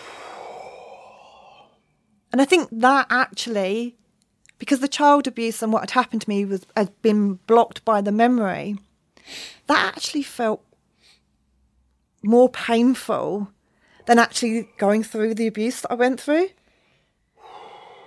because I just looked at her and I said, So, actually, no point in my life did I have control of my own life. You know, and when I was sneaking to my friends thinking, ha, I'd got away with that tonight, it was all part of the game. It was all part of the. I don't know, it's like the game that he'd played out, how how he wanted it to be, that control, that that thrill of manipulation, that thrill that actually she believes that I don't know. You know, and down to down to the diary was just down to everything. It, it, it just had everything in it, and so it was just his written account, which could never be denied in the court of law. So that was that was the evidence in in in total. I'm going to ask you next what the conversation was like with your husband, but I'm just going to put my jacket on because I've started to feel a bit. Getting cold. I've gone very cold Yeah. nauseated. Well, I mean, the the conversations with my husband, you know, he doesn't he he he doesn't listen to these parts when I do interviews. He won't he won't watch them. He won't listen to them. Um, he's never watched my Channel Five documentary, and and I'm glad because you know there's some things that your husband wouldn't want to know to a certain extent. Um, I just want to say because I'm just like I'm, I'm I'm stunned right now. Actually, I just want to say how brave you are to like insist on doing the things that you insisted on doing to get to the absolute bottom of it. And I'm sure, Jesus Christ, if anyone's watching this feels like me right now, then please put in the comments. You know what how you feel about how brave she is because it's just mind blowing. It really is. Yeah, and I and I, I, I, I don't even know where it all come from, Sean. If I'm honest, um, you know, I don't know where, like, why, why I needed to know what I needed to know. I think it's it was to survive, because I, I asked this to the police officer. I said to her, why, why am I so determined to to know this? She said, because. She said, how you survived. She said, because she said you actually shouldn't be alive by the extremity of what happened. You should not be alive, she said. Which is why in that video that you watched, where I'm on the phone to a mate from school whilst I was being abused. And I'm watching it going to her. I was laughing. She was like, I know why you're laughing. She said, because it's abs like you, you couldn't you do you know what she her her parting words with me were if you'd heard it in a if you'd watched or heard about it in a film, you wouldn't have believed it but actually you've lived it. That was her parting words the day that we parted after the, the court um, hearing was you wouldn't even believe it if you'd if you had watched it in, in on a film on, on a, a documentary or, or you know she said but you actually lived it um and yeah and i remember saying to her you know why do i why do i need what what is wrong with me you know why am i trying to piece all this together and she said because to survive you detached your mind and your body. Laughing was a coping mechanism. Yeah, but she said, and now what you're trying to do is piece the mind and the body back together. She said, and if you didn't have this information, what you're watching in front of you, you, she said, I would be in, uh, in fear of your, your safety leaving this building. She said, but because of the way that you're addressing it, it was like I was watching someone down the road. I, I just, I was just sitting there like, oh wow, God, he didn't leave me anything, did he? And she was going, no, like she was like, obviously knowing, working with me, going, no. I was like, I was literally talking to her, like I was watching it as a film of somebody else, and it didn't catch up with me until I think around 2013, mentally when it caught up on me. Um, so obviously, watching all of this was before he'd been sentenced. Okay, so we're still in remand at this point of time, and um, obviously did the, the statement that they wanted me to do because after the diary, the anger was just beyond. I think that there, before that, I was very protective of him, still scared and terrified that he was going to kill himself, and then seeing that diary was like. You are some seriously cold character. Was that did that was that the moment where it detached you from that loyalty, the Yeah. brainwashedness Yeah. of Yeah. And I was still very much brainwashed right up until that moment. That moment was like somebody had just cut the knife, you know, cut cut the cord and gone. Poof. Wow. Um, and all of a sudden I was like, I'll make that statement. And I'll say exactly what. Yeah, I, I was, I was, I was. Just, it, it, I don't know. It was just, and I think, looking back, you know, I'm so glad I did it because I don't know where I'd be now that he's out in this world, living his life normal now, Oh, we're gonna get to that. That's gonna just right? yeah. Um, had I have not been able to cut that cord, because I was very, very loyal and very groomed and very brainwashed and manipulated, and we all still were. All my family still were. I think even my husband to this day still struggles to even th- think about him as a as a bad person. It, it really is. It's so you know dysfunctional still because of how you know. I don't think anybody will understand the power that he had over people. Um. So yeah, sentencing took place. Um. Another drama in itself that was um because it was the f- I I wanted to be in the room. Um, and I was told that I didn't need to be in the room, and I said, "No, I want to. I want to be there." And my husband was like, "If you're going in, I'm going in with you. You're not going alone." Would this be the first time you saw him eye to eye? Yeah, Wow. yep. Since the day I said goodbye to him, have a great time in France. Did he just accept guilt, or did he? Was there a trial? There was no trial. At the beginning, he was um, saying it was a consensuous relationship. Um, and then I think he'd been given advice that once they'd got the black box and the evidence and everything, like you've got no chance right now, so you need to plead guilty, basically. But he didn't feel guilty with, you know, remorse or intent. It was purely like save my backside because I think he'd been indicating to family members that oh, I'm only going to get a couple of years. I'm just going to get like two years. I'll be out in I'll be out in a year. Like don't worry about it, kind of attitude. Um, so yeah, and obviously, you know, the the sentencing had been changed so many times. You know, the dates constantly being cancelled and changed, and you name it. Oh, it was crazy. But eventually, we got to the day, and we got to the day where we actually got in to go into the room because there'd be times we'd go to court and we'd be sitting waiting, and they're saying, "Right, no, it's been, it's been, you know, it's been changed, been rescheduled, whatever." It's the typical, you know, stuff that happened. But yeah, well, I went in to the sentencing, and I sat there throughout it all. When your eyes first met, what did, what was that like? Well, he came in behind me. So where we were sitting, he, he came in from the top. So the way that they'd positioned us was we were facing the judge. So there was like the seating area here, and the police were sitting here at the side, and the judge was in front. And then we had obviously the cameras on me to, to watch me because the judge was very, very, he was an outstanding judge. And he was very conscious of my not my stability, but he's very conscious of how I'd managed this whole entire uh, process that I think for many of them were quite shocking. It was as if they're saying she's going to break at some point. When is she going to break?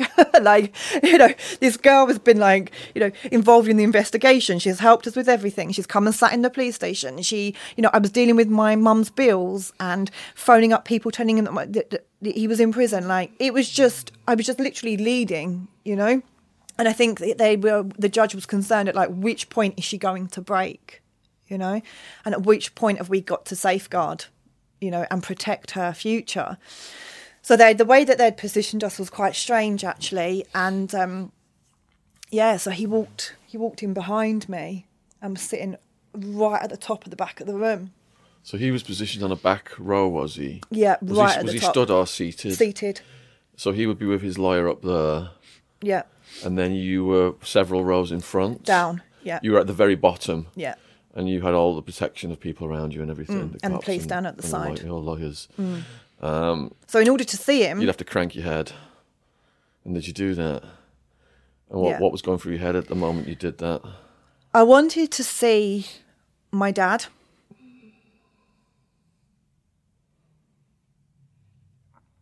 I think I wanted to see um, that man that I could remember as a kid. Like, you're my dad, you love me, and I know you didn't mean to hurt me.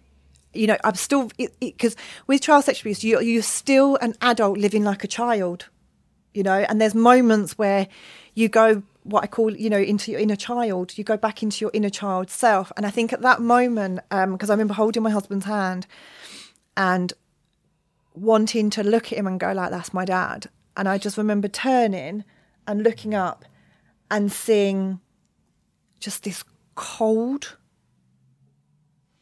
look in this man i didn't even recognize him Was he looking at you? yeah, like just So there was eye contact. just like that, just full blown angry, just cold face. And I didn't realise that my husband had also looked, but after me. So we discussed this afterwards, and I said to him, "Did you look at him?" And he went, "Yeah, I did look at him." Was your husband next sat next to you at that point? yeah, he point? was sat next to me, and I said, "What what point did you look at him?" And he went, he goes, "I can't remember at what point I looked at him." He said, "But yeah, I looked at him." I said, "And what did you feel like? Did you feel that was the man that like has been in your life for all these years?" And he was like, "No, don't know who he was." And you know what worried me, Sean? Was I sat there and I, I thought, "That's the unfiltered person The monster doesn't face. need to hide anymore." Yeah. And that scared me more than anything that I've ever been through in my life. Because it was like, I don't know who you are now. Because you haven't got that look of prote- overprotective father. All of a sudden, you've just sat there, a completely new person. Did he pretend to be remorseful to the judge? No. And I don't know what happened because he had an opportunity to write a letter. I don't know if that's standard procedure. They get an opportunity before they go into court to say something or you can speak say something or, or write, write. to, write a letter to the judge, oh, or you can have people write on your behalf as well. Right. Did any family members stand up for him? No. Because if I had a brother and he'd done that, I would be the first to put a gun to his head. Well, his brother was visiting him in prison right up until the day he's been released. But the judge did mention about the letter that he'd, he'd written him. Okay. and actually turned around and said, Your letter was so vile that if I could sentence you to life and actually worse, I would do that right now. This is what I'm talking about. A good judge in a Had his effed hands tied. system Yeah, that wanted to give this guy life he sh- that he should have been doing life. yeah, What is going on in the world? right. Yeah. And it got gets worse in that sense of sentencing because what happened? We so let's you know long. St- not, I'm not going to go through the whole sentencing, but what they said, what he did. But let's just say this judge, the things that he said to me broke my heart. You know, he, he was there as a father talking to me. You know, um. So what happened was he wanted to adjourn it. The judge wants to adjourn Yeah. it. So all of a sudden, you can imagine, like, you can, you've gone on, I don't know how long we'd been in there for. What was the maximum he was facing for those charges at that point? This is why he wanted to adjourn it. yeah. So I don't know what was going on because you've got a little secretary going like trying to type as fast as she could, bless her, and him passing messages here, there, and everywhere. And I think what it was is what he said. So he wanted to adjourn it, and I remember the police officers looking at me going, oh, like, and I don't know what I did at that moment of time. I don't know whether I cried or I, I did something at the thought of being adjourning it because it was so intense being in this room. He was talking about adjourning, and all of a sudden, with his, you know, hammer thing, bang, and turn around and goes, I'm not adjourning because of her, and I can't put her through another night of this. That's the only reason I'm not adjourning. And he turned and said, and he looked at him, he said, You've got no remorse. He said, You are a vile human being that has destroyed an innocent childhood and life. Um, and he just he just said the most beautiful things about me, most horrific things about him. And and do you know what he said? He said, and I've sat here trying to get a sentence that justifies.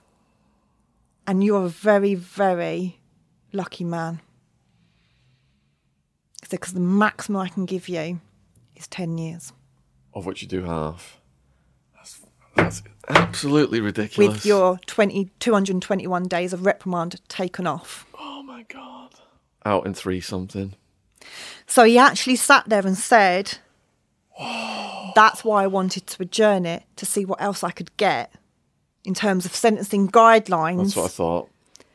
But I can't put her through it. And you know yourself that this is historical child abuse. So they got him for the drugs. They got him for um, forfeiture of equipment because there was so much equipment involved. I done the list of the sentencing. Um, so they added a little bit on for that, a little bit for the drugs, a little bit for this, a little bit for that, and try to add as much as they, they physically could within their power. But actually, I remember the judge turning around and saying to me, um, forfeiture of all equipment and the diary will never, ever be able to get into anybody's hands. To, he said, because I don't want it in anyone's hands. Ever. Police, whoever, nobody. Because you know, and at that point, you know, I never thought I would talk about it. So, you know, I took the anonymity, I took everything, you know.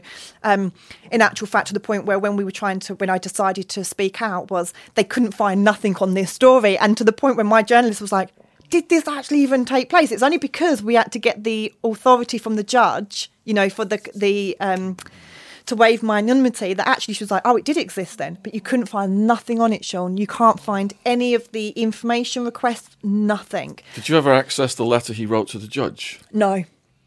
No, everything was taken, everything was done for forfeiture. So he's he was sentenced to 10 years, yeah. Pathetic. Yeah.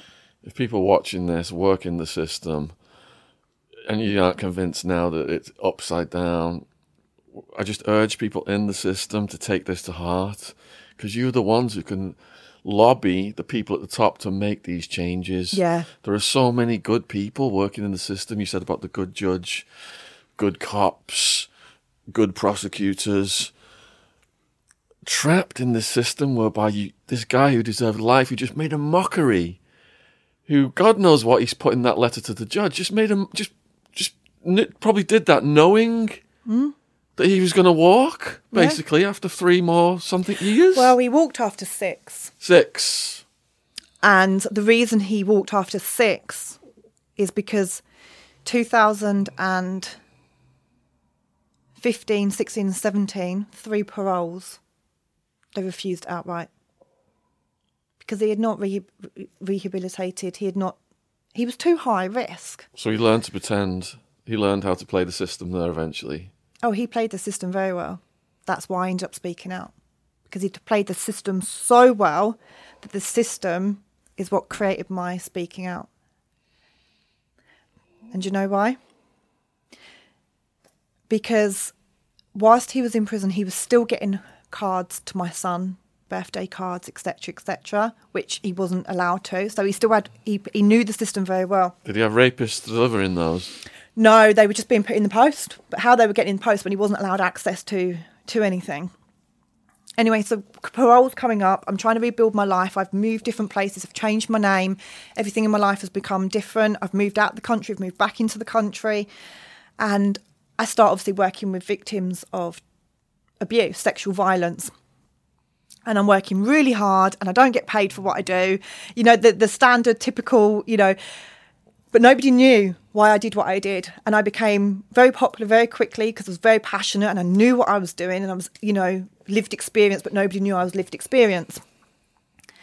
And then 2050, there was no real protection for me as a victim, to be honest. Um, and because of who I am, I managed to protect myself in many ways. Um, my victim support officer, it was only me getting in contact with them two years later saying, Where have you been for the last two years? Do you want to let me know about my father? Because I think we're coming up for parole now, aren't we? And them going, Oh my God, has nobody ever been in touch with you?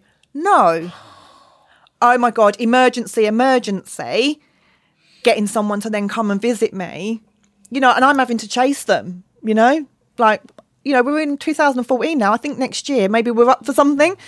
Anyway, parole came, was refused. Oh no, and I remember just before this happened, before even a year before, no, one year after I think he'd been sentenced, 2012, 2013, my granddad passed away. And I had no intention to go to the funeral. I disconnected in 2013 from every part of that family altogether. And I remember getting the phone call from the prison and saying, or probation, whoever it was, saying, um, Are you planning to go to the funeral? Because your father would like to go. But obviously, we need to know whether you're going to be there. So I was like, He can go. I'm not going. So the next thing I know, I'm getting family members threatening me, threatening to, to you know, come come to my home. And I'm like, what are these threats for? And they're like, you've stopped. Uh, I hope you can live with yourself that you've stopped your father from going and saying goodbye to his father. And I'm like, I haven't stopped nothing. I've told him he can go. So then probation called me back because I'm ringing them, the police saying, why am I getting threats from family members? I've authorised it. And they're like, we ain't letting him out, even to go and visit. We, that that's how he was. We're not letting him even go to the funeral. We are not allowing it. Good. Because there's stuff that he does inside these cells that we know we can't trust him to be at that funeral. What's he doing in the cells? Who knows? So parole comes around 2015, 2016, 2017. Three paroles outright no. Now I'm not, you know, I I'm not a, a police probation. Don't work in the prison system, but I'm kind of assuming after my research that if you don't get authorised for parole, that's because you're not really a good man, right?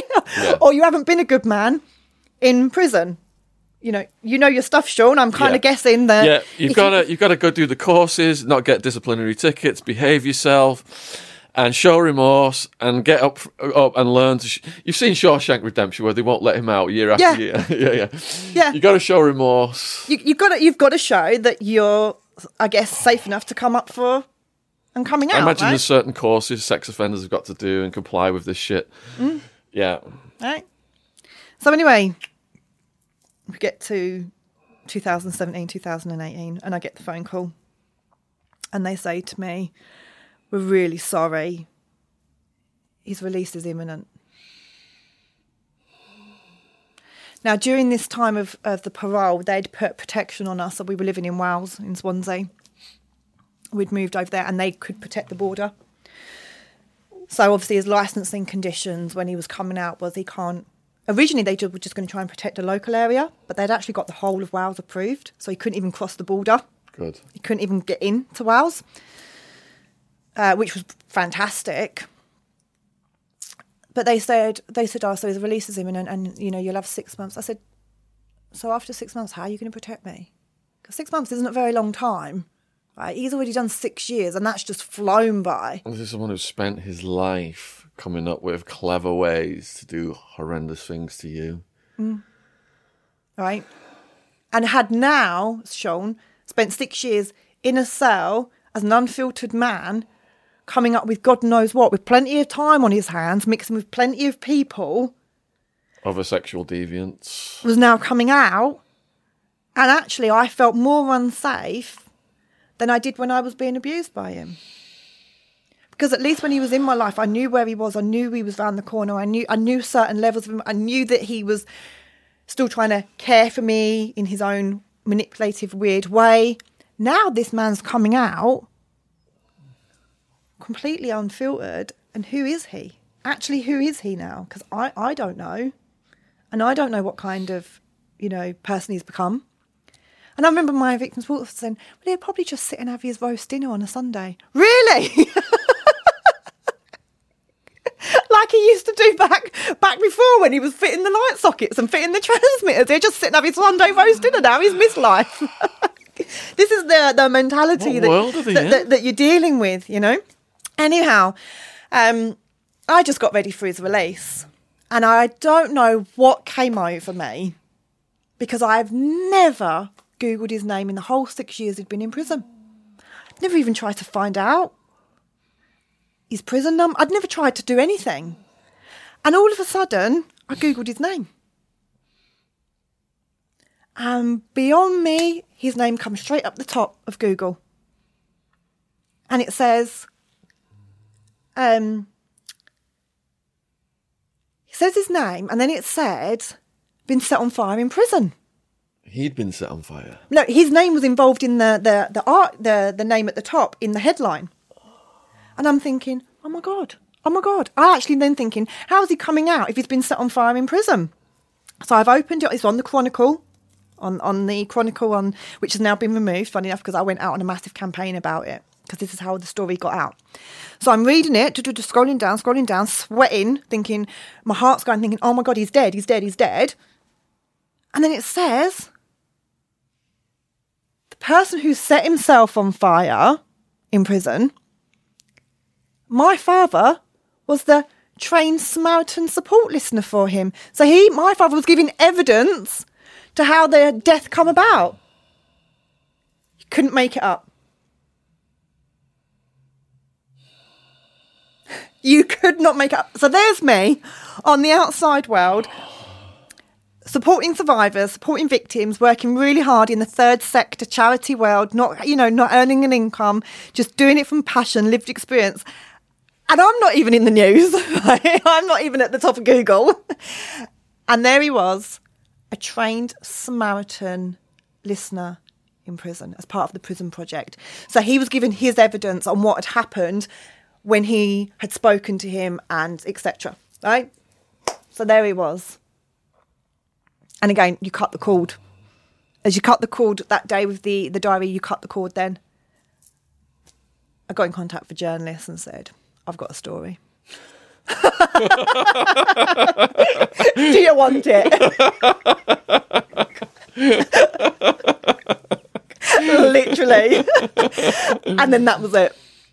What year was that again? Um, 2018. Wow. because he was released in 2018. He was released in May 2018, and I originally hoped my story would go out as he was released the same month, but unfortunately, because there was so um, much legalities with my um, anonymity and my judge, that it took much longer for the story to go out. So the story didn't go out until September. Okay. So he was released in May, and then my story went out in September. I just need to go back over something that I asked you earlier because when all the blood ran out of my body and it froze. and you froze. when I froze, that's never happened in a in one of the podcasts before. I literally froze. Um, I believe I was asking you about the, the initial conversation of when you told your husband about the sexual abuse. Yeah. What what was that conversation like? Do you know what? For me, it was fear. And where were you? Was it over the phone or were you in, were you No, it was him? in Tunisia. It was face to face. okay. And I just stood there and I just, he's, he's holding on to me and I'm shaking and screaming. And, and he's just like, you know, what is it? What is it? It doesn't matter what it is. And I'm, you know, he must have just What sensed what it. point of the story was that? Was did, had you come back from the UK after? No, you, this is when we got the phone call the pho- from the phone from the call. police. yeah, so from the phone call, he's there, he's in front of me, we're on holiday. He's like, what the heck's going on? And that's when I just stood there and said, he's been arrested. And do you know what? It was interesting because when I talked to my husband about afterwards, he was like, he said, I said to him, you didn't react the way I was expecting you to react, like freaked out, shocked. He goes, for some reason, it didn't shock me. Like it shocked me, it hurts me, it pains me, I want to kill him.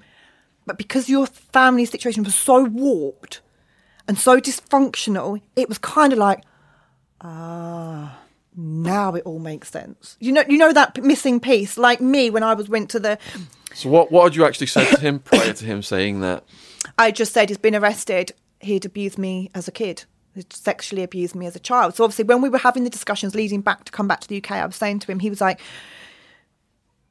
he kind of questioned it but didn't want to know too much. I think he, the shock was so imperative, like it was ridiculous. But and I just said to him, you know, he was like, "Do you remember?" I said, "I just remember being young. I remember the abuse. I remember what he did." I said, and then as far as I was concerned, you know, for me it was like when I left the house at fifteen, that was it. I was free.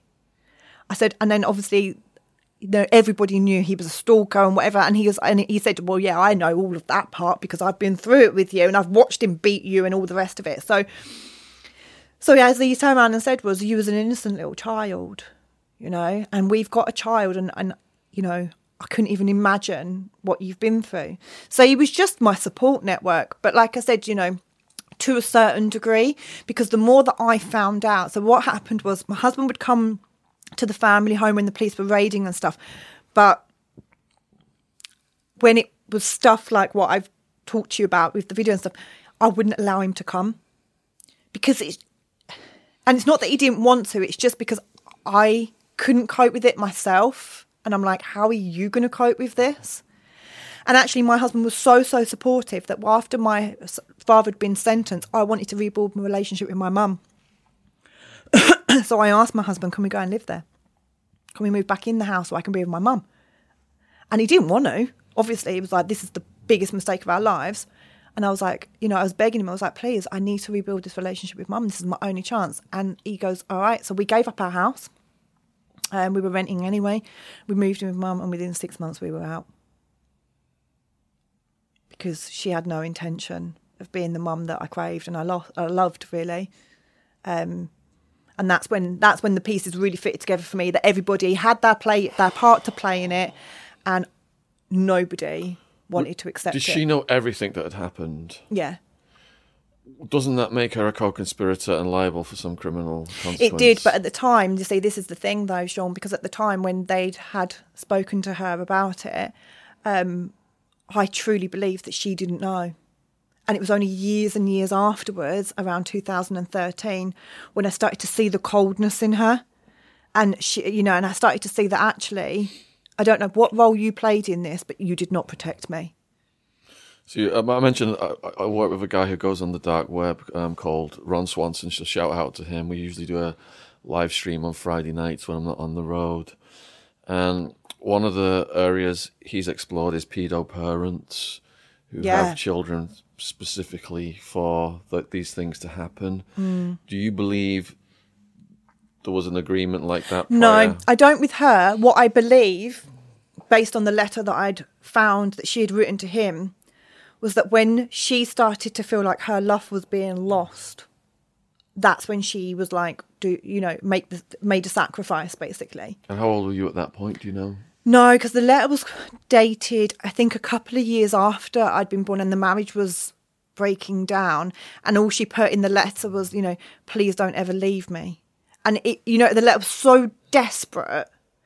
And the backstory I, I learned over time, and even through my father, he used to talk to me about this army girl, the army girl, right, who he was madly in love with. And he'd sit there and, and say to me, you know, and the he'd, t- he'd tell me about her. It's the one that he'd raped. Yeah.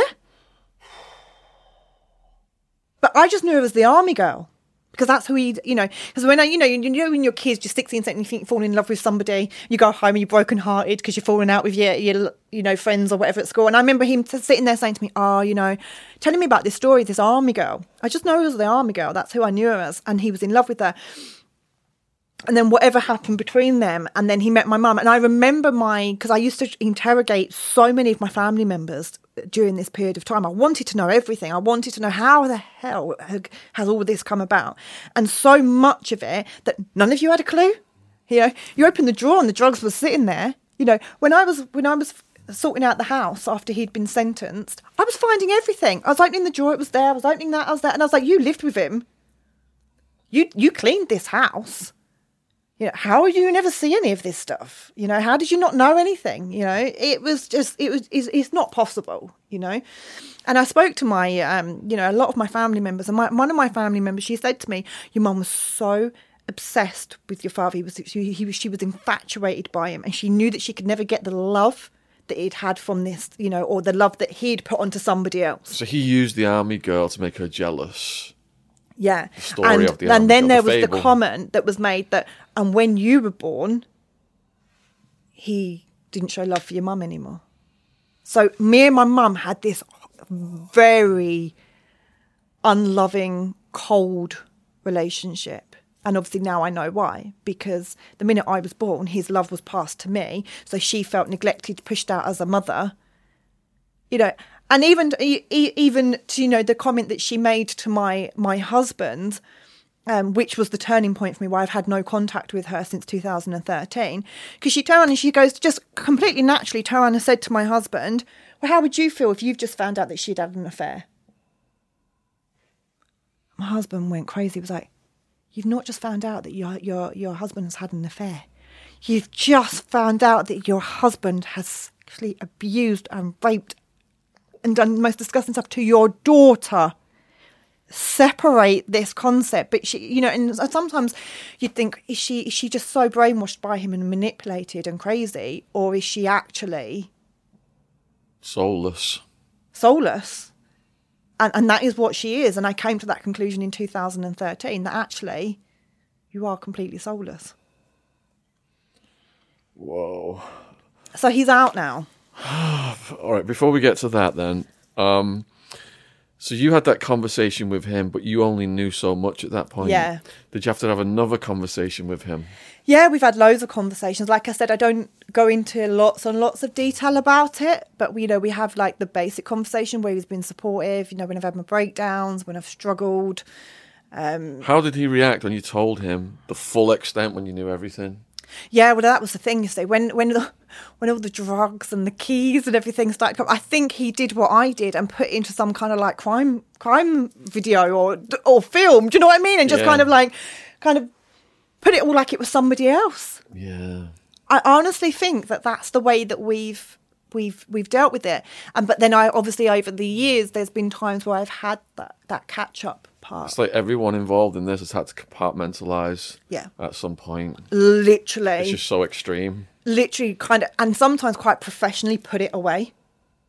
You know, sometimes even when I used to talk about when I when I first started, you know, when I first went to the journalism, I was like, I've got a story for you.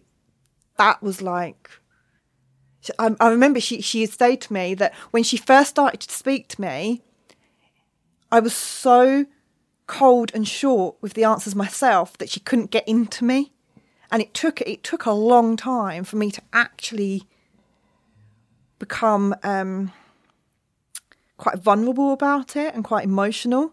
It was too raw. You've gone through, Yeah. through various stages. She was just getting that very like professional format of it. I remember I said to her, "Look, I don't really need to talk about it," and I actually emailed her with a bullet point so that she could write up the story. And she was like, "You're not writing the story for me. I'm the journalist. I need to get a like." I actually wrote like, "This is all you need to write in the story. There's your bullet points. This is the bits that you need to." And she was just like, what? "That's not that's not how it works." Yeah. Like, All right, so this is going to piss people off now. So he gets released. So Yeah. You've got this monster at large. And he's got the support of family members still.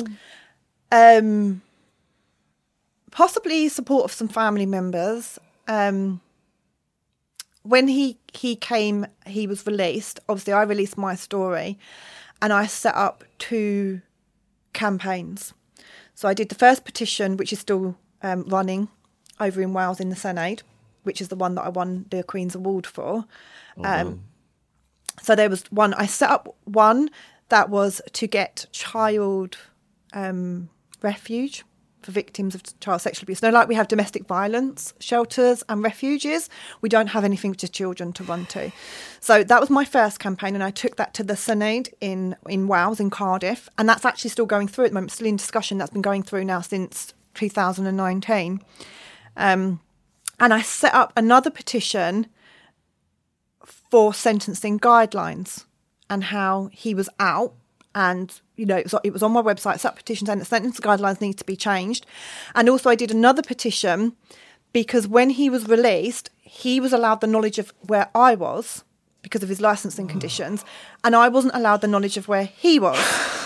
Broker system. So, and under um, Sarah's law, you know, like where you can ring up and find out if somebody's a paedophile or if they've got sex offending behaviour, I wasn't entitled to that because he's my father. I know that he's got sex offending on his record. So I'm not allowed. And because basically I went through every system for six months probation, MAPPA, you name it, MACA team, every team I, I and actually the probation officer said to me, I know what you're trying to do and I know and I wish I could tell you where he the area of his and I and you know what? I didn't want it for vigilante.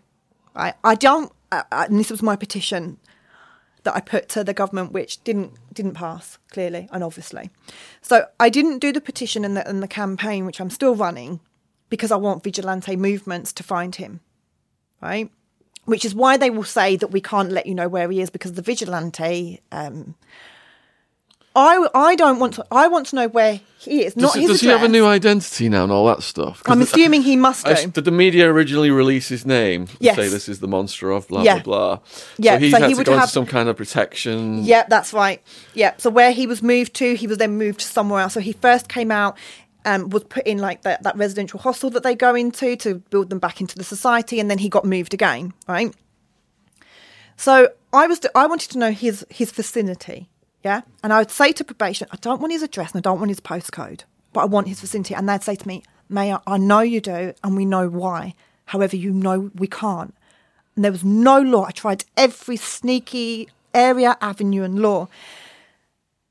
And people say to me, I still debate with people now, and, and I'm sure many of you will be thinking, well, yeah, because the vigilante movements, and you want it because you want to go and kill him, you want to attack him, and you want this. No. Do you know what? I genuinely don't. Just the same as if you was to access the law. So you you had a concern, right, Sean? You're living there. You see this guy moving, and you think, don't trust him. Think, and, he, and he's playing with your kids, and he's got a really good kid bond with your kids and whatever. And you do you go through the um the Sarah's law, and you say, I need information. The police will make a discretion to come to you and give you the that information. Right? There is a law. Okay. Um, it's not accessed, and, and it's probably not used to its best ability. Um, but they won't give you that information because they believe you're going to go on a vigilante against that person. They're doing it because they're like, yeah, you need to keep your children right away from it. So there is a law that, again, like I said, very flawed, but not, we- that's not what I'm here to, you know, debate. Um, so you could do that, and the police can use the discretion to give you that information of, of if, if if he's got sex offending, right? But I'm not allowed as a victim to know the area that, that my father is living in. So it's acceptable that if I decide to get my kids and go to Kent for the day, he could be sitting beside me. So I could go down to the beach, right? Come on, kids. Now, bearing in mind, two of my kids don't know who he is, but my first son does know who he is. Yeah. Um, and I'm sure he knows what my kids look like clearly, because if he stalked me for like a portion of like nearly 30 years of my life, or 20 or however many years of my life, then he knows exactly what my kids look like. He knows exactly where they are. He knows their names. He knows everything about them. So if I was to know that, okay, he is um, south whatever, I can honestly say I will not take my kids to that area because I want, I'm a mother and I want to protect my children, right? And I don't want his eyes physically on my children. So I'm not out there to to go on a vigilante uh, movement and, and get him killed, get him. I could have done that a long time ago with the work that I'm involved with, you know.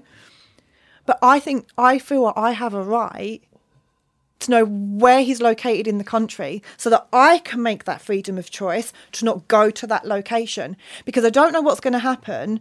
A day maybe or may never happen because that's why I spoke out was to protect my children. Because if you can't protect me and you can't tell me where he is, and I'm expected to now, after six months licensing conditions, where he can have a normal life and he can even come outside my house if he wanted to, because he's no longer under his licensing conditions, um, I want my kids and the people to know who he is because you can't protect me. So he can have access to me and my kids and my life.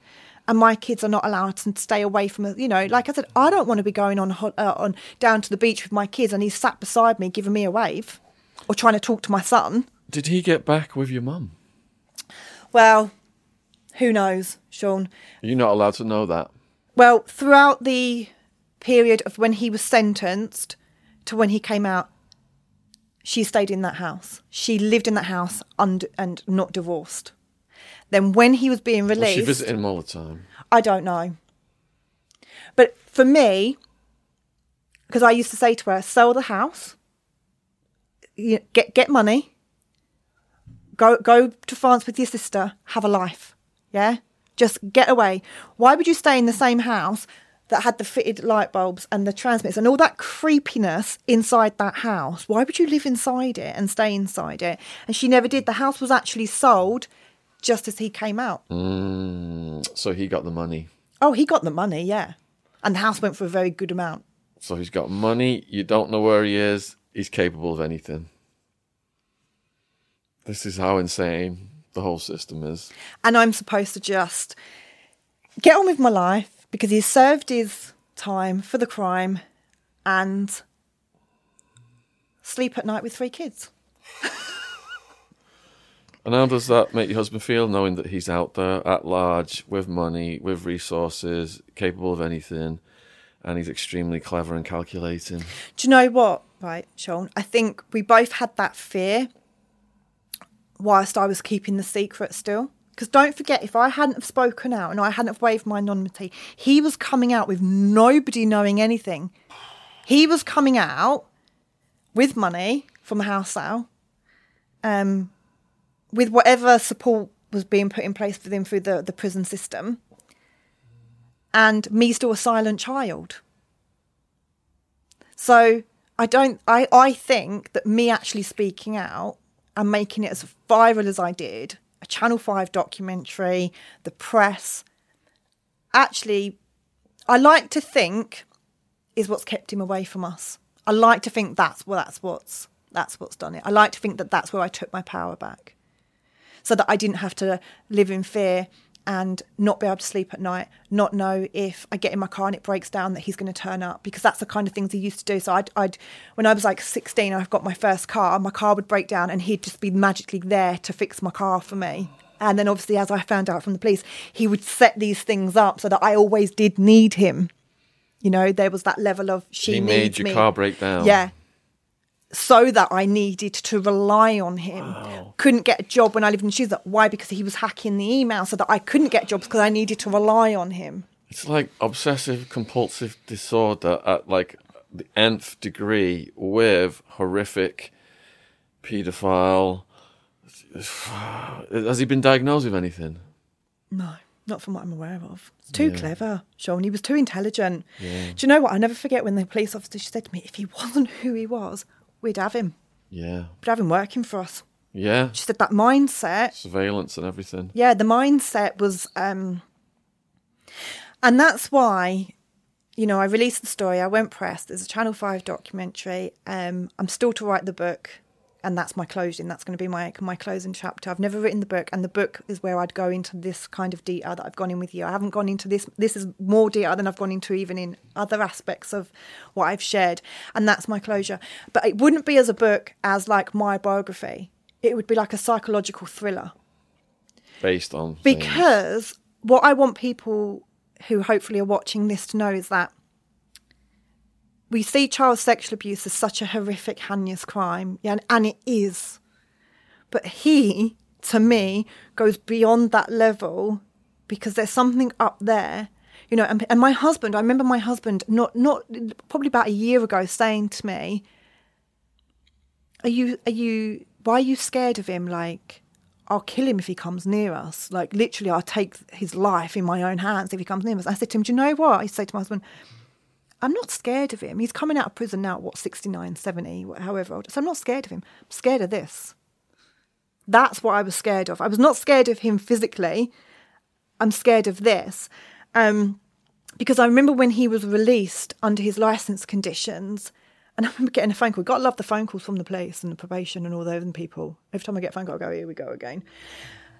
And um, there it was my I can't remember who it was, but they called me and they were just like, "Are you okay?" I was like, "Yeah, I'm good, thank you." And they were like, "Right, um, kids okay? Yeah, kids are fine." Should I not be okay? Should my kids not be okay? No, we're just letting you know that you know we're keeping track on your father. We're keeping track on who he's he's mixing with and this and that. But he has a curfew and um, hasn't returned yet. But we'll let you know if there's going to be any issues. And at the time, I'm thinking, you're calling me on my mobile phone.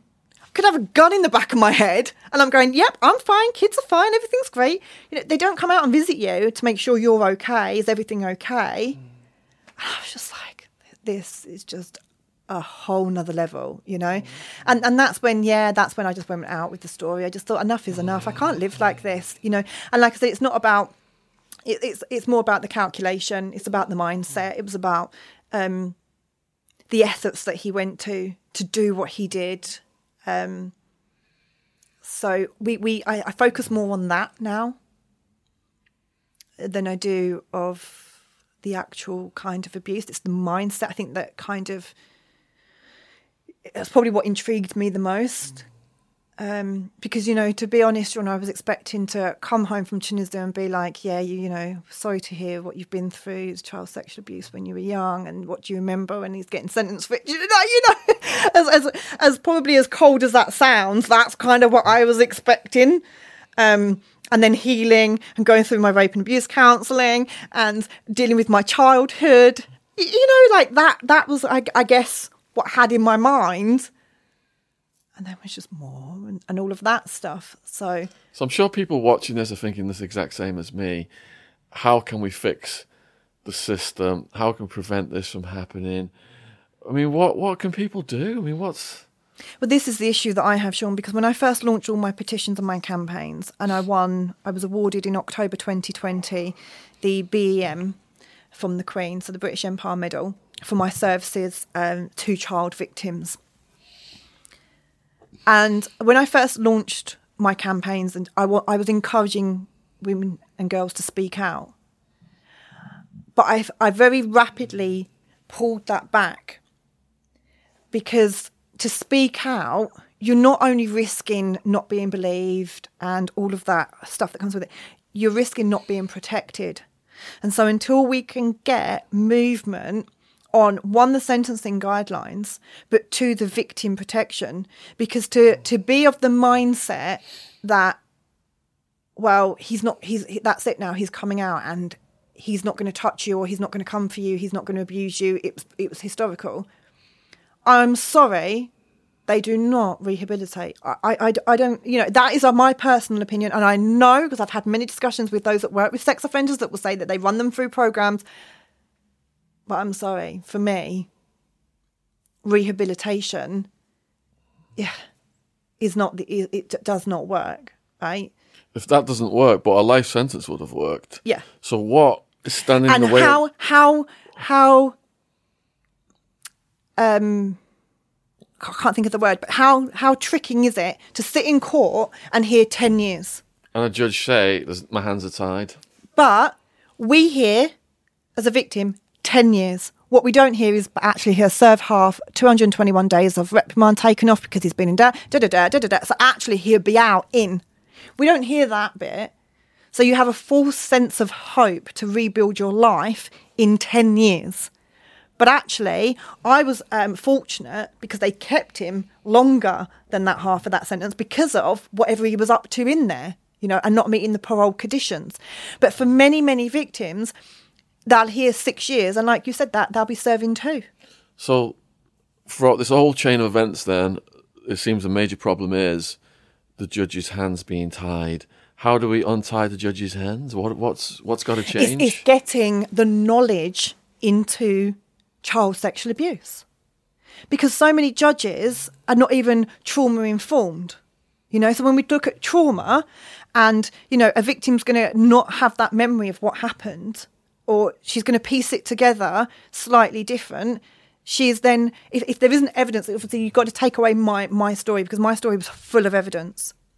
It's very, very rare, isn't it, that you get a, a child sexual abuse victim that's got evidence All the documentation. right? Very often it's something gets said, something gets happened, and it's her word against whoever's whoever's done it. Yeah, so then they have to go through a trial, like you said, they have to go through a trial. They have to go through that humiliation.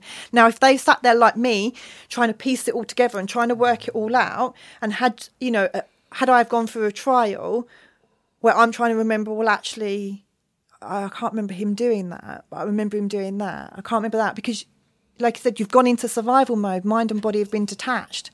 Now you're you're seeing a normalization of sex offenders, right?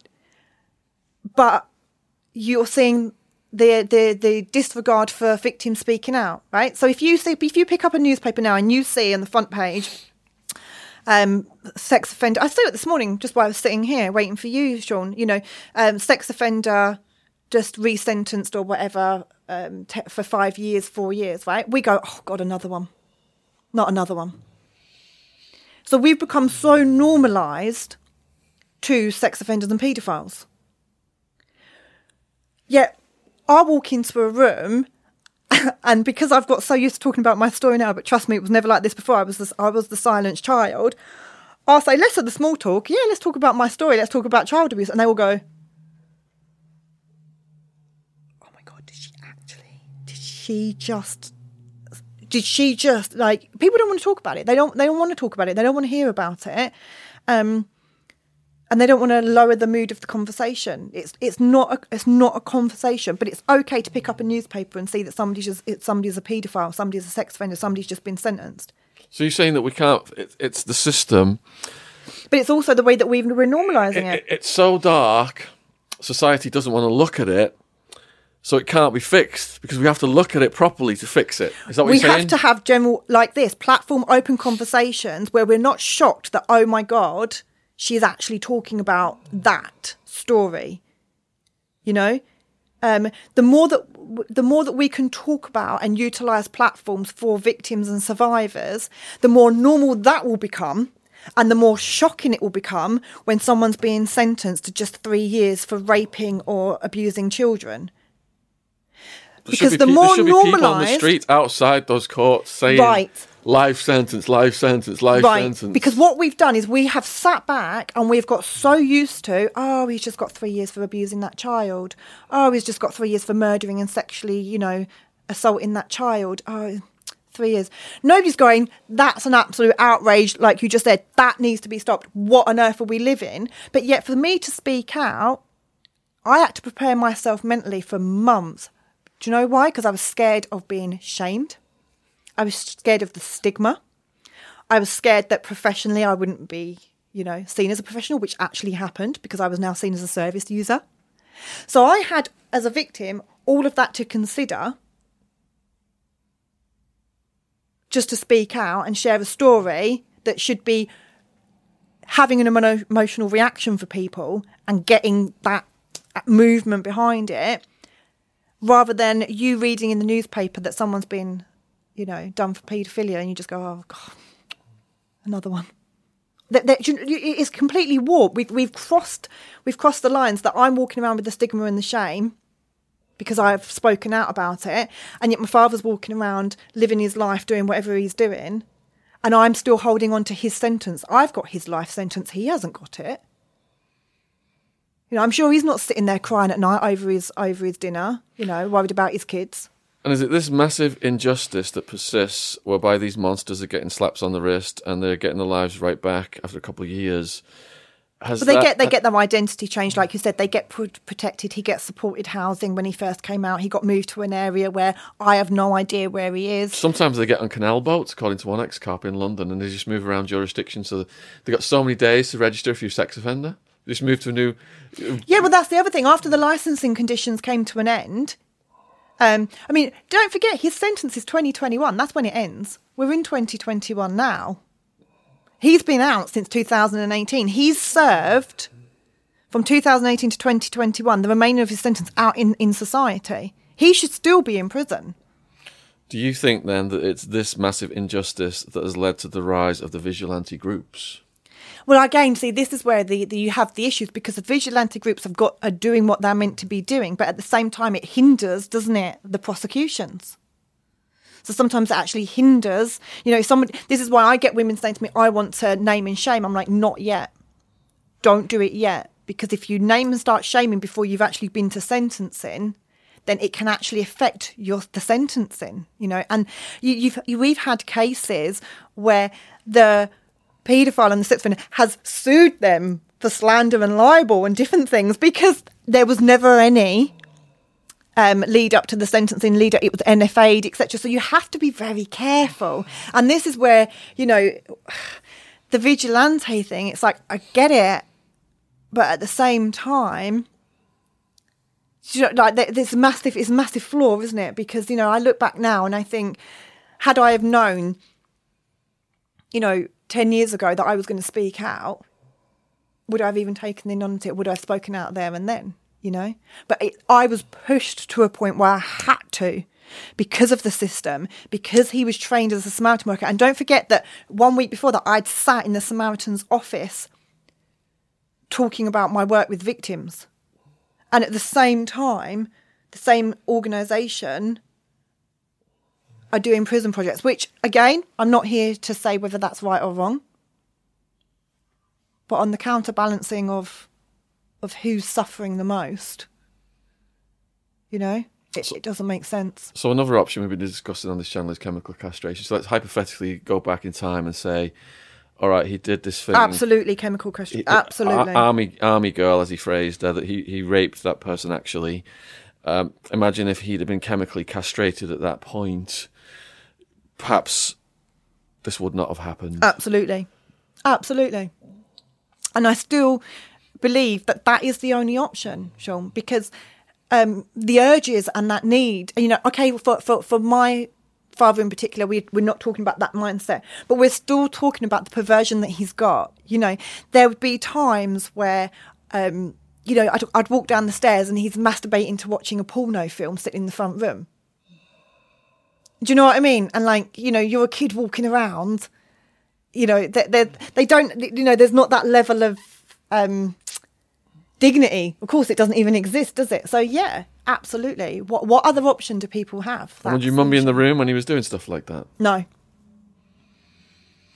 So, you know, we've got this mission then: get these resources and go after the predators. So we need to be lobbying then for longer sentences, life oh, sentences. Massively. The judges' Victim hands protection. have got to be untied. We need to explore chemical castration. Have, have, you got? We need obviously far more protection for the survivors. Have you got any other?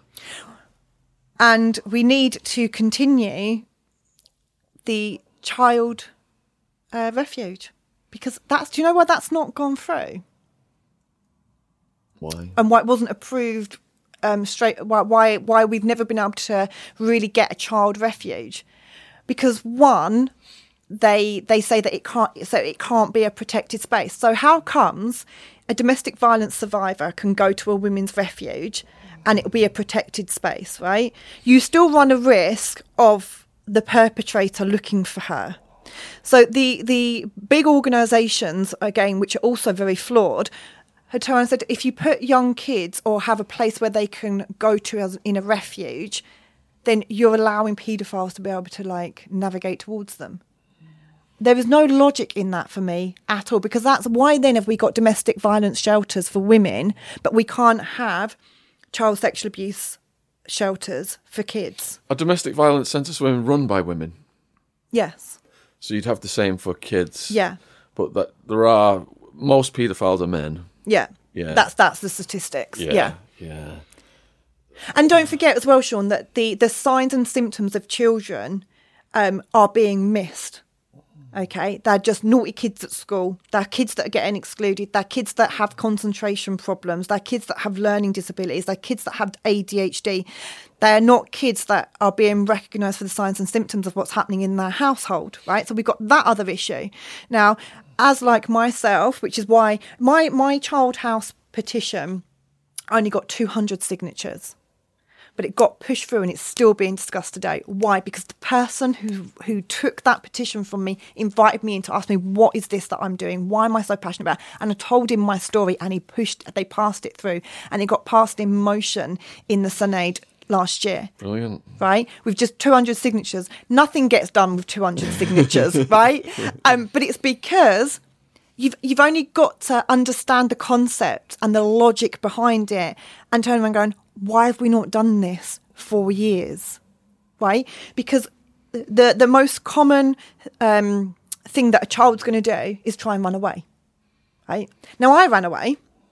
I ran away when I was very young, um, and I remember it very well because I remember sitting on the train, bunked the train ticket, and I remember the train um, officer coming over saying, "Where's your train ticket?" Didn't get it. Young girl, please get me, hand me back to my family, right? Because I'm not going to disclose. Now we've got lots of NSPCC um, posters everywhere for Child Helpline. Where can they go? It's not just about making a phone call. Where can they physically go? There is nowhere physically for them to go. So I'm not discrediting the phone lines and the helplines, but where are the kids going to go? You're going to make a safeguarding call. So you're going to get the, the social services or the safeguarding team involved who are going to go to the house to speak to the parents, the same parents that are sexually abusing them. Then the child's going to be in fear. If you've got enough evidence, you're going to remove the child. But that's very, very uncommon. Because if it was so common that there was evidence laying around the house, then we wouldn't have paedophiles anyway. And if the sentencing guidelines were so strong, paedophiles wouldn't be acting the way that they're acting now. Because I do believe that now they have more access to do what they do with less less comeback. We've had If guests. you, if you, if you, I'm sorry, Sean, but if you look at someone and you read in there, oh, he got three years for paedophilia. Oh, he didn't get much, did he? And you're a paedophile. No deterrent. It's that ideation No again, isn't it? We've had guests come on and say paedophiles join the church because they know they're going to get the high priced lawyers are going to come in and they're going to get them Yeah, very light sentences. Hmm. That's how out of control it is. yeah, And it's it's it's sad as well because a lot of kids when they get removed from the families then they get abused in care. yes. That's that's the next thing that you've got. That's the next thing that you've it? got. Exactly. Out of the chip pan into the frying pan. Yeah, and that's the other issue that you've got is that where where can children go that are actually safe, you know, and and how do they even know where to go? Because then you get the predators joining social services to access those kids. Yeah, as you do in schools with teachers. Schools. Yeah. Yeah. Yeah. Massive uh, institutional abuse, isn't it? It's massive at the moment. And what what ends up happening? It, it's it's a it's a bad thing. Criminality in prison. Nearly everyone in prison has been abused as a kid. Yeah, So then they get on drugs because they've got no way to deal with the trauma. yeah, And then to finance the drugs, the men go into thieving and drug dealing, and the women go into sex work. exactly. We just see it over and over and over again. Yeah. And And do you know what, Sean? I cannot tell you the amount of people who have interviewed me and gone, So have you ever done sex work? And I say, No. Never begun a drug you didn't you're not a drug addict? No. How the hell are you lying? what what, what did you do then? right? How, how how are you still standing? Because they're they're and this is the issue, isn't it? Because you met a good man early right? on. Exactly. And also statistics. I was very, I grew up saying no matter what, I will make sure I have a career. I'll make sure I do good in my life. And but statistics, they wanted me to be another number. And that's the other issue we've got. So when we look at homeless people on the streets, we just write them off. You know? And we're so quick to say to people, you know, what's wrong with you, but not what's happened to you. Yes. Yes. What's wrong with you? Why you end up on the streets? Why you're a drug addict? What's wrong with you? But not what's happened to you. Because I could have been there. I could have been one of them, you know?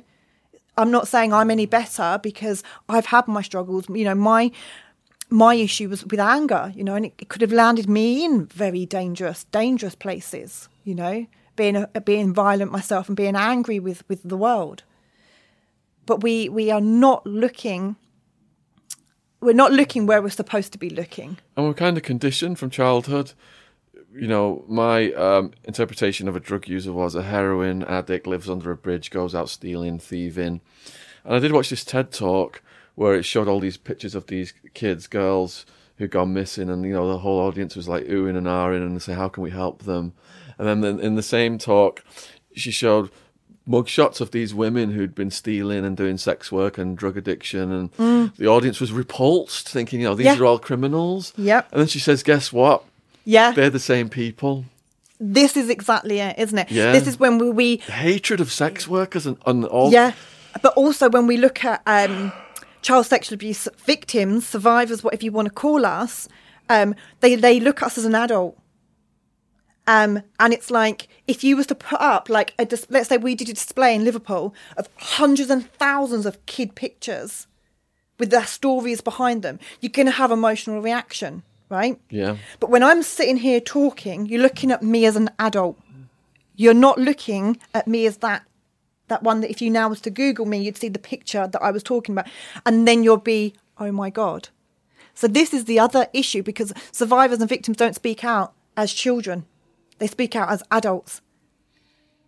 So when we're even reading the newspapers or the, the articles about paedophiles and sex offenders, you're not getting their emotional connection to it's a child because you might see my for example my story in the press and go no but she's an adult But you are such a good speaker, and you. you- I mean, I've never had all my blood leave my body, and I, I, literally, I literally turned into an icicle. i know i didn't i didn't know if it was just because I've never had it that happen before in my life, and I've, I'm desensitized. I've been through a lot. But You're you are, you are powerful. You are a powerful speaker, and I'm sure the people watching this are just on the edge of their seats, thinking, "What an amazing warrior spirit you've got to Mm. go through this." And just the way you, you, you took it head on and you insisted on looking at the evidence and you insisted on going to the media. You just took it to the next level Mm. of bravery where some people would be just like, I just want to get this behind me. I don't want to think about it. Yeah. Blah, blah, blah. And to go out there now and to be the spearhead, to be the face, to be campaigning to get these things passed. So we're going to put all your links in the description box below the video. yeah How can people help you? What, what, what's ongoing now for you? i think ongoing actually sean is trying to get more just more support, just more movement, just more emotional connection. Like you said, you know, you, you, you don't see, I don't know, you just don't see anything. You, you just hear about the paedophiles, hear about the paedophiles, hear about the paedophiles. Until in the end, you don't even care about the paedophile anymore. You're just sick of hearing about him. Mm. So I don't know the next step. I wish I knew. I don't know if it's more journalism, you know, journalism going into that. Like you said, like the sex workers having more interviews and actually getting their backstories and knowing more about it and getting more out there on that level. Because I'm sick of opening a newspaper and reading about paedophile. I'm fed up with it. Absolutely fed up with it. So we become desensitized and immune to it. So I don't know what the next step is. Love to hear from people, you know, as well. Also, where do we go from here? So, with our mission then, and to end the war on drugs and, and put the resources into going after predators, it was the American public Mm. that have got weed decriminalised and legalised. That's the that's the people. They're sick of their kids Yeah. getting pulled over by the cops, thrown in prisons where they become heroin users and neo Nazis just for just for weed possession, which was the highest arrest category under the war on drugs. It was almost a million arrests a year for weed possession. Mm. The American public is sick of that. So they have forced the government at the state level to reverse those laws. Now we know all politicians care about is votes. Yeah. So for years, politicians had to be tough on crime, you know, lock people up for weed. This is financing narco terrorism, you know, from Reagan onwards. They've all, even though they've done coke and they've done weed, all these politicians, mm. they've had to pretend this is heinous, f- throw the, throw the, you know, throw people away, lock, lock, lock, lock the key up and stuff. So pressure has got to be put on politicians. They've got to realize they're going to lose votes if they keep letting these sick bastards out of prison after only a couple of years. It, it, it, they've got to lose votes, and we have to stop that. desensitize, uh, desensitizing people towards paedophilia. Yeah, because I'm sorry, there's a propaganda. You know, there's an agenda behind it. The fact that you know, is it actually media just news reporting the local pedoph- you know, the paedophilia? Because actually, we're becoming very immune to it. We, we don't even it. You know, like once upon a time, if you'd heard a, story about a paedophile, you probably would have been absolutely sickened and outraged and disgusted. Now you're just like another one. yeah. It's just another one. It's just uh, an epidemic. Yeah, that's it. Yeah, yeah. And, and like I said, I don't know if that's coming from the fact that, you know, when we speak about it, it's so shocking, and we're the ones that walk around with the stigma and the shame, and they're just walking around with their faces sprawled all over the papers, and they don't give a damn. But look at the cost to society then of this. I mean, if politicians care about the taxpayers' resources one bit, that kid then who suffers that abuse, who gets into criminality, some of them I've interviewed on this channel, and that mm. criminality has been big time, and it stemmed from Abuse. and that criminality has cost society an absolute fortune. Mm. Housing the, these people in prison, then you know, sixty thousand pounds a year or whatever it is, has cost the taxpayers an absolute fortune. And then it's just the effects just spread out like this. It's massive. It's a massive issue on society. You've got one predator with some of them have hundreds of victims. Yeah. that's costing like probably like tens of millions. When that could have been stopped by chemical castration or a Chemical life castration. sentence. Yeah. Yeah. So that's it. Talking to you today. That's it. We're going to have to start campaigning for these things. Yeah, and we need more people behind it because, like I said, you know, 221 signatures on a petition. Pathetic. And is that because people are just they're scared to get involved in it, or they are desensitized from it? I don't know. And I think from what you pointed out, it's the darkness. They're looking Yeah. at the darkness. It makes them feel ill. They walk away from it. Yeah, or maybe they're looking at you now as an adult and not as a child. Yeah. Because I'm sure if you was to interview, uh, you know, a six or seven or eight, nine year old, it would be a completely different story. The whole world would be in uproar. Yeah, absolutely. Right? Yeah. um, because we're we're not getting, like you said, it's there's something missing. There's something missing when it comes to child sexual abuse, um, you know. And I'm not de, de like I said, I'm, I'd never devalue anybody's abuse or what everybody's suffered from. You know, I work with everybody from all forms of trauma, but for some, there's, there's child sexual abuse is just not on the agenda. Child sexual exploitation and trafficking and um, domestic violence, it's all there. It's all out there and then this CSA just sort of sits there with maybe a little push every now and then. Yeah. And I think to myself, why is that? Are you connected with any other people then who are campaigning for this? Not really. Um, there was a few people that have been out and, and you know worked really hard, and we just don't get anywhere with child sexual abuse, and especially Sean um, with family. So what they call familial um, child sexual abuse. You know, we've got these pushes on grooming gangs and you know the the rapes and the exploitation. Yeah, we've had Maggie Oliver on with the Yeah, Maggie gangs. Oliver with the grooming. What about John Wedger? Have you ever connected with him? I've spoken to John Yeah, Wedger. he's done yeah, some good work. Yeah. Um, but it's like the family side of things, you know. And we had that big push on the um, with the religious um, abuse, you know, child sexual abuse, like you said, with the, the priests and the Catholics and all of that. And we've had the institutional abuse. But why are we not addressing your father and your mother and your brother and Well, your that's, it sister? most commonly is somebody that you Yeah. know, a family member, isn't it? yeah, Yeah. your brother, your sister, your mother, your father, or your uncle. And they say also out of all the drugs, alcohol is the number one that's involved in all sex crimes. Yeah. Was did alcohol play its role in your case? No, the drugs. It was just pure drugs. Yeah. Okay. So what social media are you active on? We're going to put all the links in the description box. So social media, very active on Facebook and Instagram, um, a little bit on LinkedIn and, and Twitter, and I've just started my YouTube. I just need to push my YouTube out there. So I've just started doing my oh, YouTube for Oh, believe my me, for my get- story. This is going to push it out there. Good, because yeah. I've been focusing before on my YouTube with just like my trauma work, but now I've started to become talking about my my story. So I've got like a, a, a playlist for my story, so people can get into that. Because again, it takes it takes a long time to actually even use the word child sexual abuse because you wait for the shock reaction, you wait for the person to go, you know. I'm going to urge people to subscribe to your channel. I'm going to make sure that's near the top of the description box because you are an absolute warrior at the forefront of this. And we need to, you know, yes.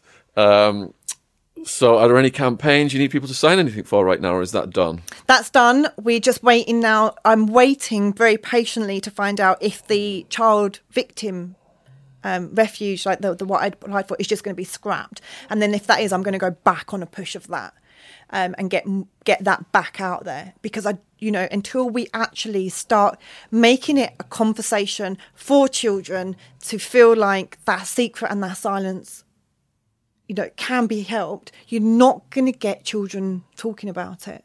You're never going to get children talking about it. And until, you know, and we need more push on you know, working with, you know, I keep going on about schools and working with trauma informed information. You know, PTSD, we associate it with war veteran. The most common is child sexual abuse and sexual violence that people are suffering with PTSD. And yet we, we use the word PTSD and we're thinking back at, you know, war veterans. We should be using PTSD and thinking child sexual abuse, uh, rape, you know, and that kind of trauma. So we need to be, you know, again, opening all organisations and all schools into trauma informed. And not trauma informed from just mental health and stress, trauma informed from child sexual abuse, sexual violence, and, you know, no longer trying to cover the words up and, and say it quietly. So, can we talk about child sexual abuse today? You know, no. Yeah. Can we talk about child sexual abuse? Can we use the words vagina and penis to our children so that they understand if they do need to disclose that they're not saying down there? My uncle touched me down there. No, my uncle touched my penis. My uncle touched my vagina. You know, we, we I don't know whether it's a very English thing where we like to say, English reservedness. yeah, I'm Yeah. not sure. You know, where we we try to be like, don't say that, but we have to. We have to. So, do you want me to connect you with other big podcasters? Would you want to keep telling your. Mm. story and reaching, you know, getting this to a bigger audience? Yeah, it'd be brilliant. You talked about, the, you know, doing the push. For you to do your push, you obviously you need resources. Yeah. Do you have like a donation uh, thing set up in, in any way? Yep, do on my website. So on my website, we, we we've been taking the donations. That's how we got a push for the. Is it like a GoFundMe or anything like that? What? what We did have a GoFundMe, but we stopped that when we when the the campaign actually went in for the petition. So now it's because I run um, a free monthly child sexual abuse um, women's circle support group. So I'm doing a lot of that for free. Um, so every now and then we will get donations from organisations that have heard about us and say, right, put that towards you know the free support groups that we, we provide. Because the problem is, you know, when we've got a topic like child sexual abuse, you, you, you can't go charging. You, you know, you can't go charging people to provide therapy. You know, I told you about some of the kids that I'm working with in schools at the moment, and I'm offering them free free support and free therapy because we we just cannot. We're just not in a position um, where the fact that there is no government push to address these issues, to be expecting family members to to get their kids help or to get their kids support or for people to start speaking out. You know, we've got to be out there on the ground doing it ourselves. So the link on your website then is that like a PayPal thing, or how how do people donate through your website? Yeah, just go through um through PayPal. It's a PayPal yeah, thing. we've got the GoFundMe, but we've closed that down at the moment just because we're waiting to find out how much we're going to need on the push if we if the child victim. You might want to reopen that because what yeah, I found is the more options people have to donate, Yeah. the better. Because some might say, "Oh, I don't do PayPal." yeah, What and I do. just don't like taking donations. That's my problem. Yeah, but people could see you're a genuine. That's people my could- problem because I'm like, it's all right. I'll just get on with could with see it. what a genuine just, I soul just you do are, it. I do it because I love it. Some people are going to want to Same when I run the, the, the monthly um, group for the women's circle, and obviously they can book through Eventbrite on the you know on the ticket list. So if there's anybody that's you know is actually triggered or, or feeling like they need to speak out because they've come across this and they're like, I've been through that. We do run that you know monthly support group. You could book through Eventbrite, and everybody keeps saying to me, you need to put it as a donation. Stop putting it as free. Just put it as a donation. And I'm like, no, I can't. But I, I will be changing that too because yeah, you know, people that get that support actually want to give. They genuinely want to give. People watching this are going to want to. I Yeah. I want to. Yeah, they do Yeah. like to give because you know, it's it's it's just one of those subjects. I remember when I first spoke out, and we had a lovely organ um, company over in Wales, and they came and gave us a nice big check. Um, you know, and it was just things like that because it, it just like you said, it can it can touch the hearts. But for me, it's actually about trying to get more grassroots, and I'm not like. We can do some work to that, maybe Sean together. It's like, how do we get more grassroots on this subject? Yeah, yeah, yeah. Well, I would love to get you back on. I, I could just feel the blood coming back into my body right now. it was like a vampire entered the room and just. I think perhaps it was the evil spirit of this bastard. I know, I know. Um, and me talking about that that yeah. weirdness that went on for years, where I wasn't spiritually connected, and now I'm spiritually connected. Now I'm like, wow, there, there was so much like that that was signs, and I never saw them. so we're almost at three hours. no, Yeah. How how long did you think you'd been speaking for? About an hour. Yeah, it goes fast, doesn't it? Uh, but that's how what I'd planned in my head. I was Yeah. on, on my drive up here. I was like, right, one hour. yeah. One hour with Sean will, will be enough. Wow. What do you want to say in conclusion then to the people watching this? Well, like I said, first of all, thank you for even watching it. If you're going to be watching it, and please just make us more normal. Honestly, I, I, that's the only thing at the moment I want. I want to push out there is, you know, we have to break this. As we grow up as children, believing we are dirty, we are shameful, we are disgusting, and we have a secret that you know all the campaigns that you'll see is like a kid covering their mouth on child sex abuse silence you know you'll see all of that. So that is that is genuinely how we feel. Very dirty very shameful that we don't deserve to have husbands and kids and families and lives you know? And i think the more that we can yeah gather together get more victims who are ready to talk out to speak out to build that movement that is literally what people need to be helping us with. Because that is what's going to make the difference between paedophiles being as confident to do what they do. And I truly, like I said, when I said to, I, I forgot to say it to Sean, I said to the police officer, did he want to be caught? That's what I said. I said, he must have wanted to be caught because he left it all around. And she said, no. Over years, he was confident he would never be caught. Wow what a powerful story and what a powerful way to end this. I mean, this has got to be one of the most um, emotional and spine chilling podcasts we've ever done. And Maya, you're just so absolutely brave. I just can imagine the people watching this how they feel right now. So please go down at the very least, subscribe to Maya's channel. You know, uh, otherwise check her links out. There's going to be ways to contact her and you can always chip in, making a donation on the website. So if you've managed to stick around and watch this whole thing, you know, power to you.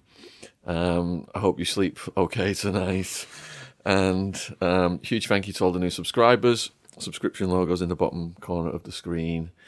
And huge thank you to everyone who's supporting our channel mission because it is just raising the awareness to the public of these things that society doesn't want to look at that is going to cause enough people eventually to rise up and force these plastic faced puppet politicians to be scared finally if they don't make some changes they're going to lose some votes because that's the bottom line i think when it comes to government policy.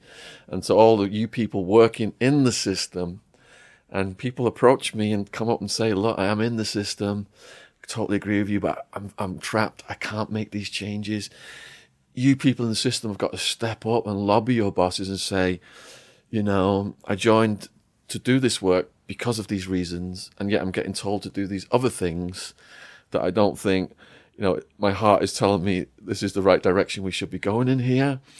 And if enough of you in the system can affect changes with from within, yeah. that is a way we can expand our mission as well. So, oh my goodness, what what what a bloody journey! Thank you so much. Thank you. Thank you so much for coming on. Yeah, yeah. Thank you. Oh yeah, brilliant, Thanks, absolutely brilliant.